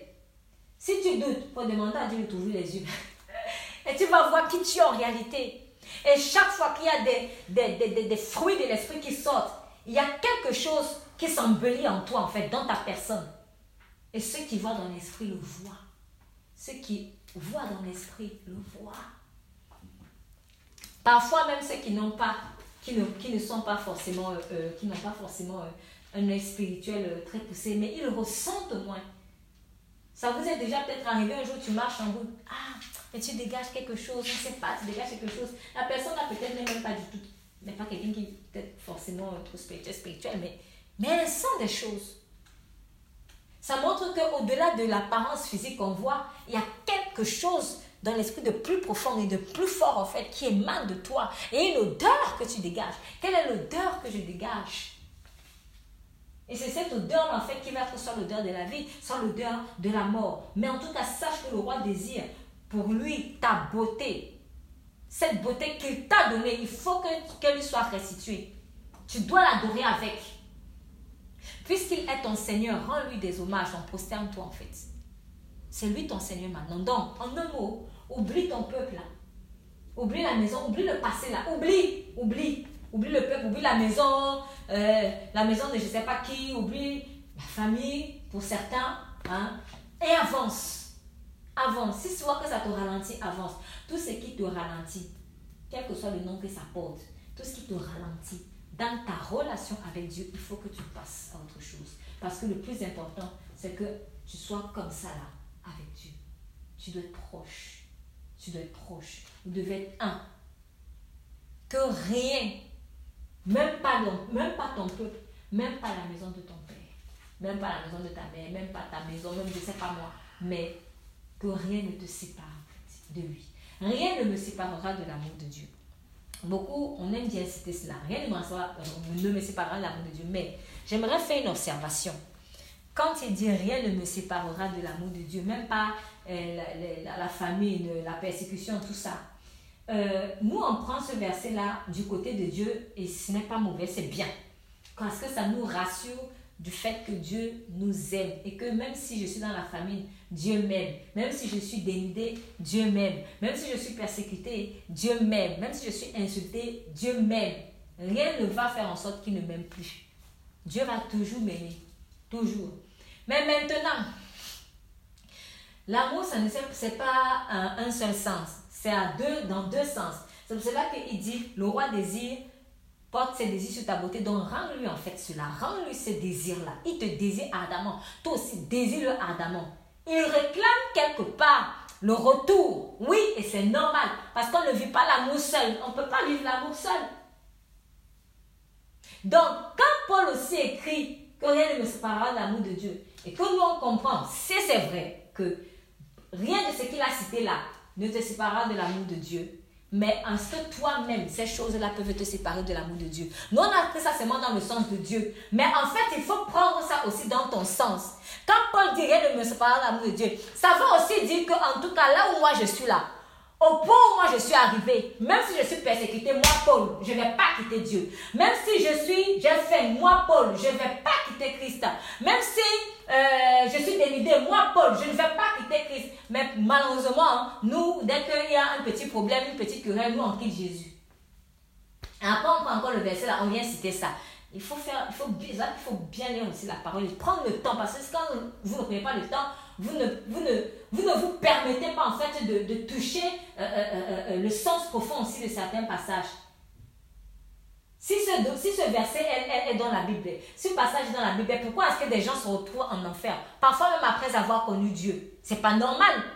Là, tu te dis qu'il y a, on dirait qu'il y a une contradiction avec ça. Alors, il dit que rien ne me sépare de l'amour de Dieu, mais pourtant j'ai même connu Dieu et puis je me retrouve en enfer. Mais en fait, c'est qu'il faut comprendre ça dans le sens où Paul est en train de parler aussi de lui-même. Il dit, moi en tout cas, moi je déclare que rien ne me séparera. Et il vit comme ça, c'est-à-dire il décide d'être ferme dans sa relation avec Dieu, en comptant bien sûr sur sa grâce. Donc, il faut que j'en arrive aussi à me dire, mais est-ce que la famille peut encore me séparer? De Dieu Voilà pourquoi peut-être que Dieu va souvent permettre certaines secousses de la famille. Est-ce que la persécution va me séparer de l'amour de Dieu? Je dois pouvoir être en mesure de dire non, non, non. Voilà pourquoi Dieu va permettre certaines persécutions pour voir si toi tu vas te détacher parce que lui ne se détache pas. Lui fidèle, mais est-ce que toi tu vas te détacher de lui parce que tu es persécuté? C'est comme ça qu'il faut comprendre ce passage. Nous, on sait seulement, si seulement rien n'est content, on se dit que c'est bon, rien de mal va nous arriver. Dès qu'il y a la petite persécution, on fuit. Non, mais tu n'as pas compris que lui, il est en train de parler pour lui. Et c'est un exemple que tu dois copier en fait. Je dois me dire que rien, même pas la mort, même pas la vie, rien ne me séparera. Donc, quand je dis même pas la mort, même pas la vie, je suis en train de penser par exemple pour la vie, même pas la bonne vie. Par exemple, même pas la bonne vie, parce que la vie, c'est Christ lui-même. Mais comment qu'il peut encore, la vie peut encore me séparer de Christ? Au contraire, je suis déjà dans la vie, donc ne peut pas avoir de séparation. Mais je pense par exemple à la bonne vie. Quand tu aimes le monde, quand tu aimes trop le monde, ah, moi je veux vivre, je veux vivre, je veux vivre pour moi. Là, ça, oui, alors là, ça aussi, ça ne doit pas te séparer de Dieu. Même si tu es dans le monde, Dieu lui t'aime. Mais est-ce que toi, en aimant le monde, tu aimes toujours Dieu Non, puisque celui qui est ami du monde est ennemi de Dieu. Donc tu vois que toi, tu t'es séparé déjà. Tu t'es déjà séparé. Après, quand il va arriver quelque chose, tu vas dire Dieu ne m'aime pas. Alors que moi, je croyais qu'il avait dit qu'il n'allait rien me séparer. Non, c'est que tu n'as pas bien compris ce passage. Lui, il est en train de parler pour sa part, en tout cas. Paul est en train de parler pour sa part aussi. Moi, même la vie, là, ça ne va pas me séparer. Donc, je ne vais pas me laisser. Je ne vais pas me laisser emporter par les bonnes choses de la vie au point d'oublier Dieu. Et la mort aussi, quand elle va venir m'assaillir avec ses tentacules, non, je refuse de me séparer de Dieu. La mort, ça peut aussi être l'adultère. Il y a quelqu'un qui a dit, euh, je ne le dirai jamais, euh, c'est quelque chose que je garde dans ma tête. Un jour, c'était une, c'était une pasteur euh, que je, je, je, connais et qui avait vécu quelque chose de très très douloureux dans son foyer. C'était très difficile vraiment au point où il a, dû avoir une séparation. Donc il a dû avoir un, divorce parce que c'était très très difficile. Vraiment, euh, moi je, je ne souhaite à personne de vivre ce qu'elle ce a vécu, surtout quand tu es, tu es serviteur de Dieu parce que il y a aussi ton image, les gens vont parler, tout ça, alors que toi tu as subi, tu n'as pas voulu que les choses aillent comme ça, mais tu subis en fait. Et donc il y avait une histoire donc d'adultère dans, son, dans son foyer. Et, un jour, euh, elle m'a fait, elle m'envoie un message elle me montre un message qu'une euh, connaissance à elle lui a envoyé.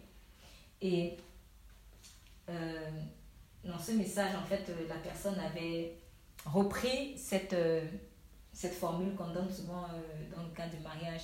Est-ce que, voilà, est-ce que vous vous engagez à vous aimer pour la vie jusqu'à ce que la mort vous sépare? Jusqu'à ce que la mort sépare. Bon, moi, à ce moment-là, je fais une parenthèse, mais je ne vais pas rentrer dans les détails dessus. Si vous voulez savoir, bon, allez sur le site de l'Église et voir l'article qui, qui en parle.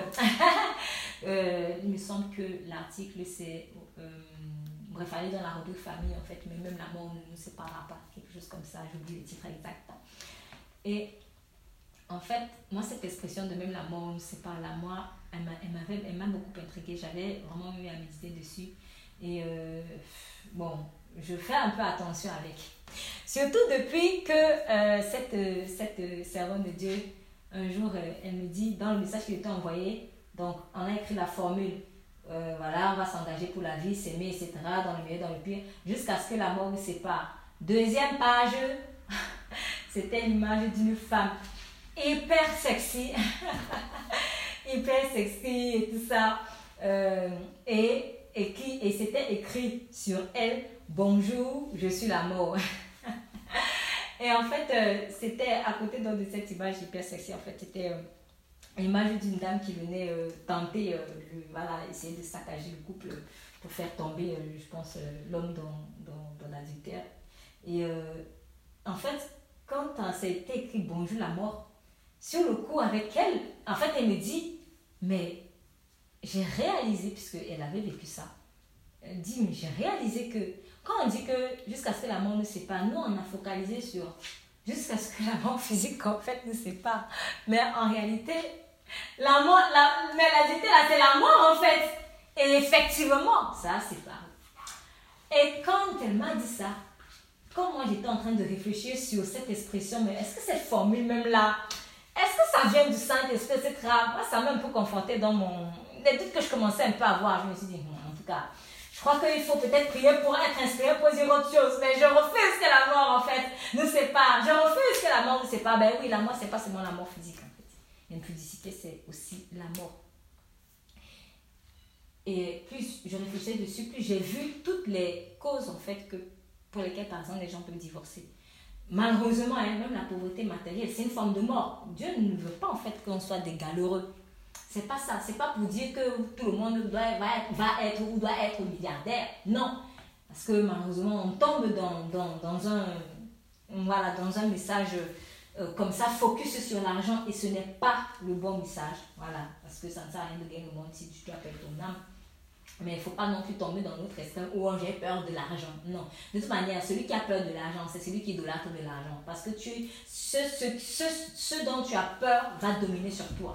Donc, lorsque mon âme est guérie en fait de l'argent, soit que je déteste l'argent, soit que j'ai peur de l'argent, ça c'est pas bon en fait. Dieu n'a aucun problème avec l'argent, parce que l'or et l'argent lui appartiennent. Il n'a aucun problème avec ce que je sois riche. Dieu n'a aucun problème. Ce qui dérange Dieu, c'est le rapport que moi j'ai avec l'argent. C'est la même chose avec toute autre bénédiction en fait terrestre. Dieu, n'a aucun problème avec le mariage, au contraire, Dieu veut que je me marie. Il n'a aucun problème avec ça. Mais ce qui va peut-être le déranger, c'est le rapport que moi j'ai avec le mariage. Ce n'est forcément que je me marie, sinon, sinon, sinon tu vas l'abandonner. Voilà, on abandonne souvent Dieu à cause du mariage. Est-ce que c'est parce que le mariage est mauvais? Non, mais c'est parce que le rapport que j'ai avec le mariage n'est pas sain et m'éloigne de Dieu. C'est la même chose avec l'argent. Donc, c'est pour dire qu'il y a plein, plein de choses qui sont les filles de la mort, je les appelle comme ça, les filles de la mort qui peuvent être malheureusement des causes de séparation dans le euh, mariage. Donc, c'est pour ça qu'on a besoin en fait de Christ pour que nous puissions marcher dans l'amour inconditionnel de Dieu afin que la mort n'ait plus raison de nous et que la mort ne nous sépare pas de Dieu. Si elle ne me sépare pas de Dieu, elle ne me séparera pas de la personne que j'ai épousée. Donc, voilà, ça c'était aussi une parenthèse un peu tirée par rapport à le roi désire ses désirs sur ta beauté. Jésus vraiment te trouve beau, Jésus te trouve belle. Il te trouve beau, il te trouve belle. Il t'a parlé de belles choses et il te désire ardemment. C'est-à-dire quand il te voit, il, brûle quoi, il brûle, il brûle vraiment. Et récemment, j'ai eu, euh, j'étais en train de, de méditer sur euh, euh, quelque chose et, et vraiment j'étais en train de me repentir parce que je réalisé que j'avais, je, je m'étais un peu euh, comme éloignée d'une promesse de Dieu.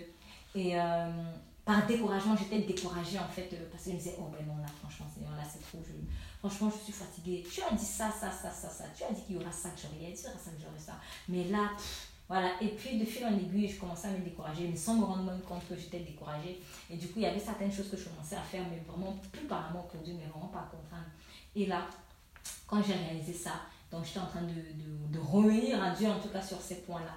Et pendant que j'étais en train de méditer, euh, euh, j'ai une vision en fait. Et j'ai vu le Seigneur Jésus qui était là en face de moi. Mais en fait, ce qui m'a frappé, j'ai vu, que, j'ai vu le visage, mais en fait, son, ses yeux étaient larmoyants.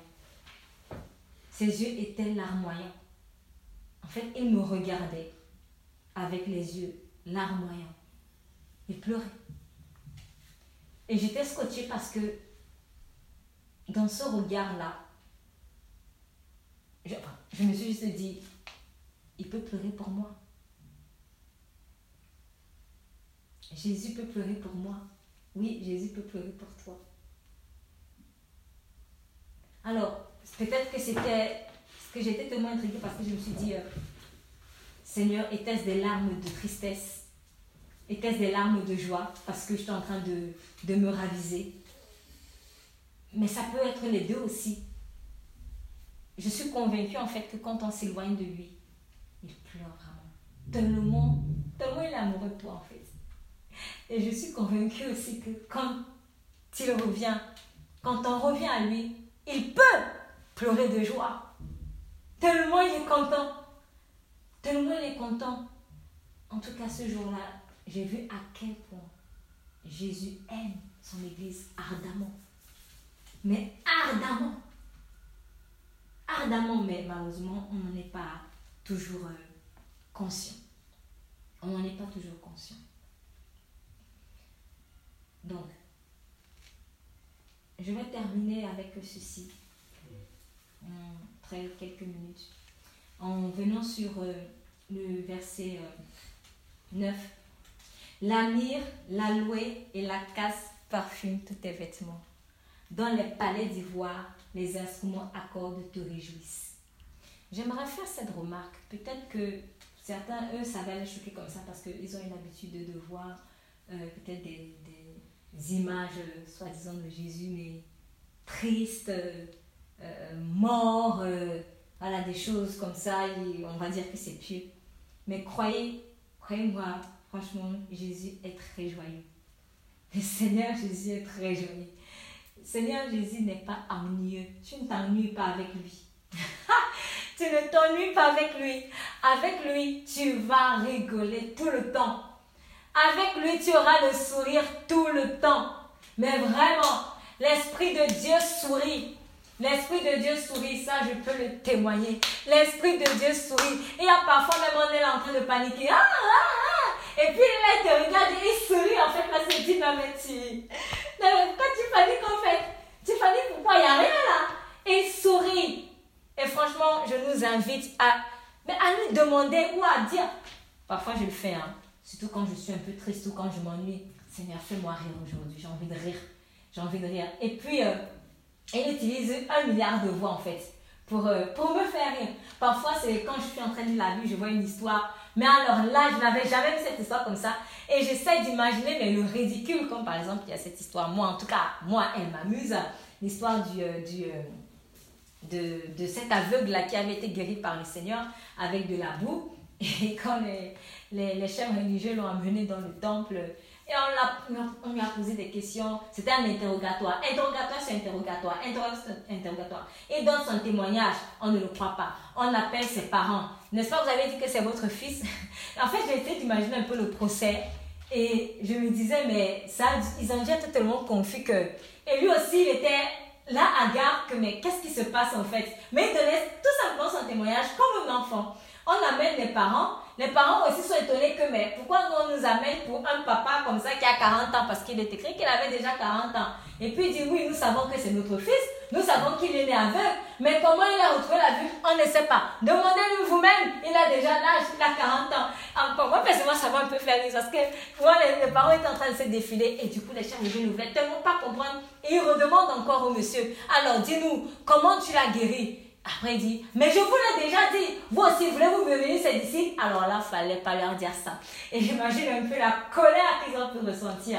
La colère qu'ils ont pu ressentir, mais non, quand tu es né dans le péché, tu viens nous enseigner, etc., etc., etc. Moi, personnellement, ça me fait rire. Peut-être qu'une autre personne, ça ne va pas lui faire rire. Mais si tu demandes à Dieu de te faire rire, il va te faire rire. Il va te faire rire. Parfois même, il n'y a rien qui va se passer en tant que tel. Mais tu vas juste en, ressentir l'envie de rire. Oui, tu vas avoir un fou rire surnaturel. Dieu rit. Dieu rit. Dieu, c'est pas un Dieu ennuyeux.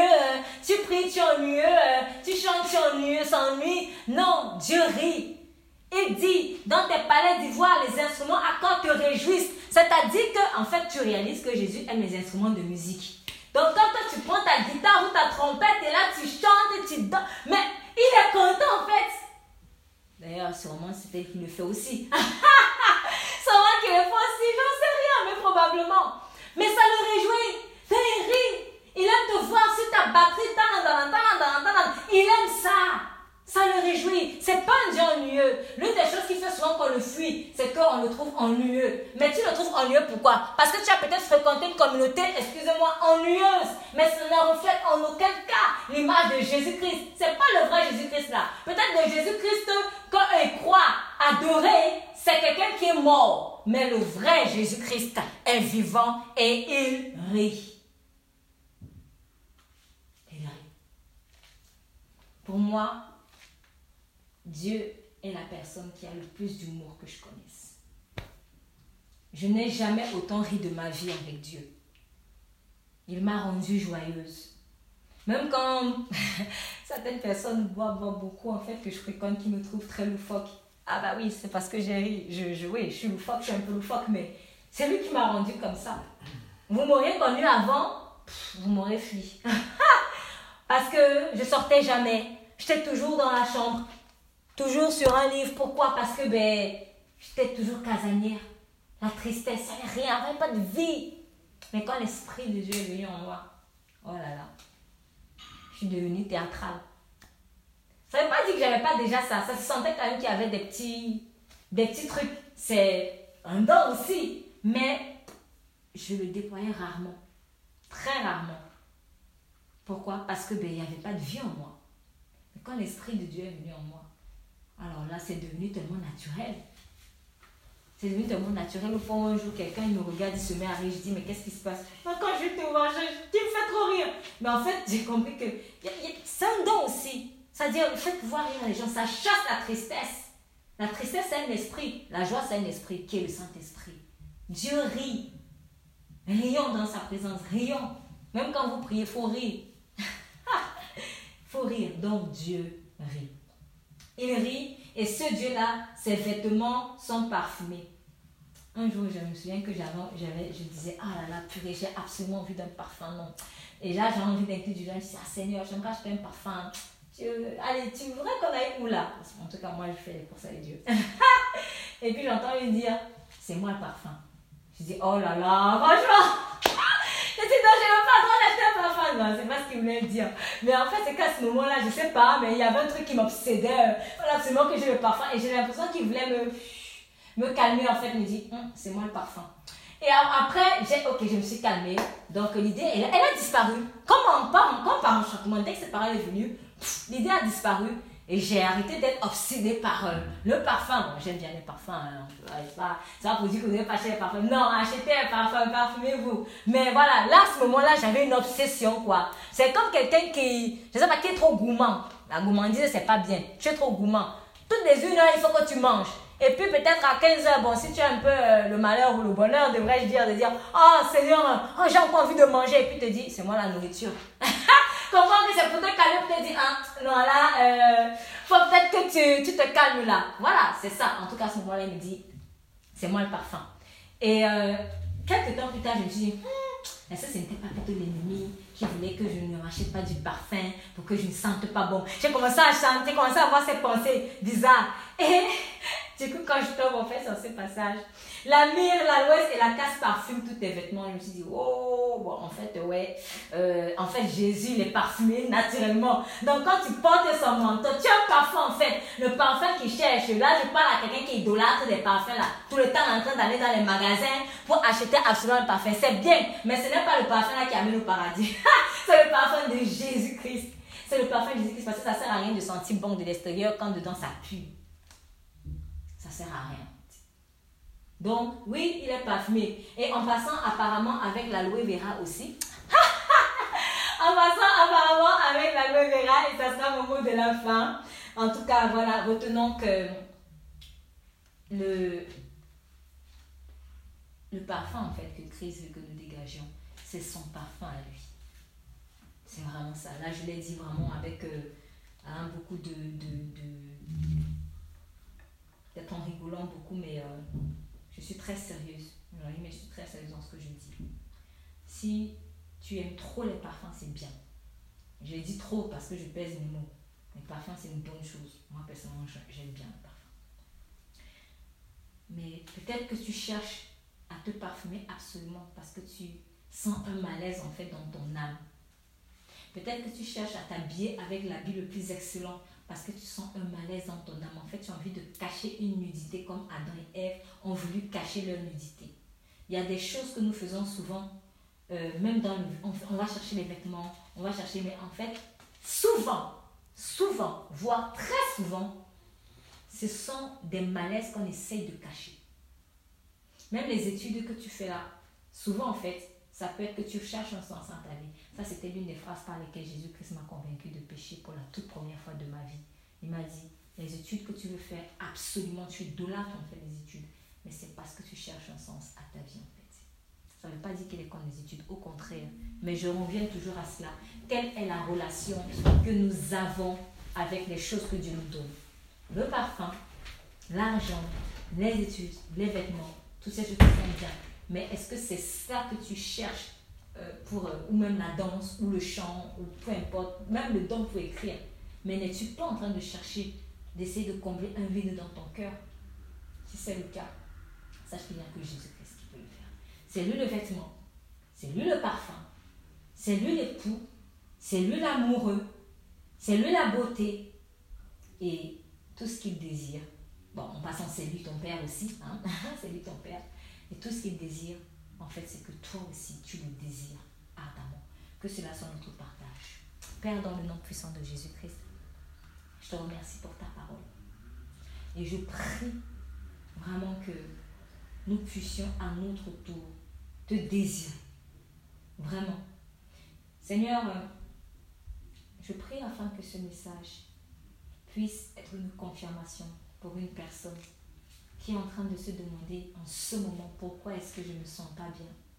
Pourquoi est-ce que je sens un malaise malgré tout ce que je fais, malgré euh, les formations que je fais, malgré le fait même que je sois bénévole, je me suis engagée dans des associations, etc. Ou malgré que je me parfume beaucoup, mais pourquoi je sens ce malaise? Seigneur, je prie que cette personne ait la révélation de ce que c'est parce qu'elle te cherche en fait. Tu elle cherche à combler un vide dans son cœur. Toi, viens combler ce vide, éternel Dieu. Que toute la gloire soit rendue. Au nom de Jésus-Christ, nous prions. Amen.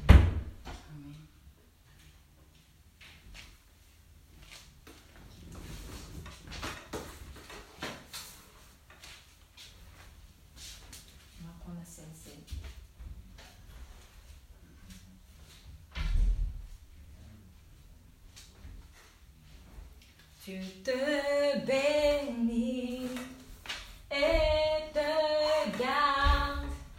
Il rayonne sur toi. Il t'accorde sa grâce.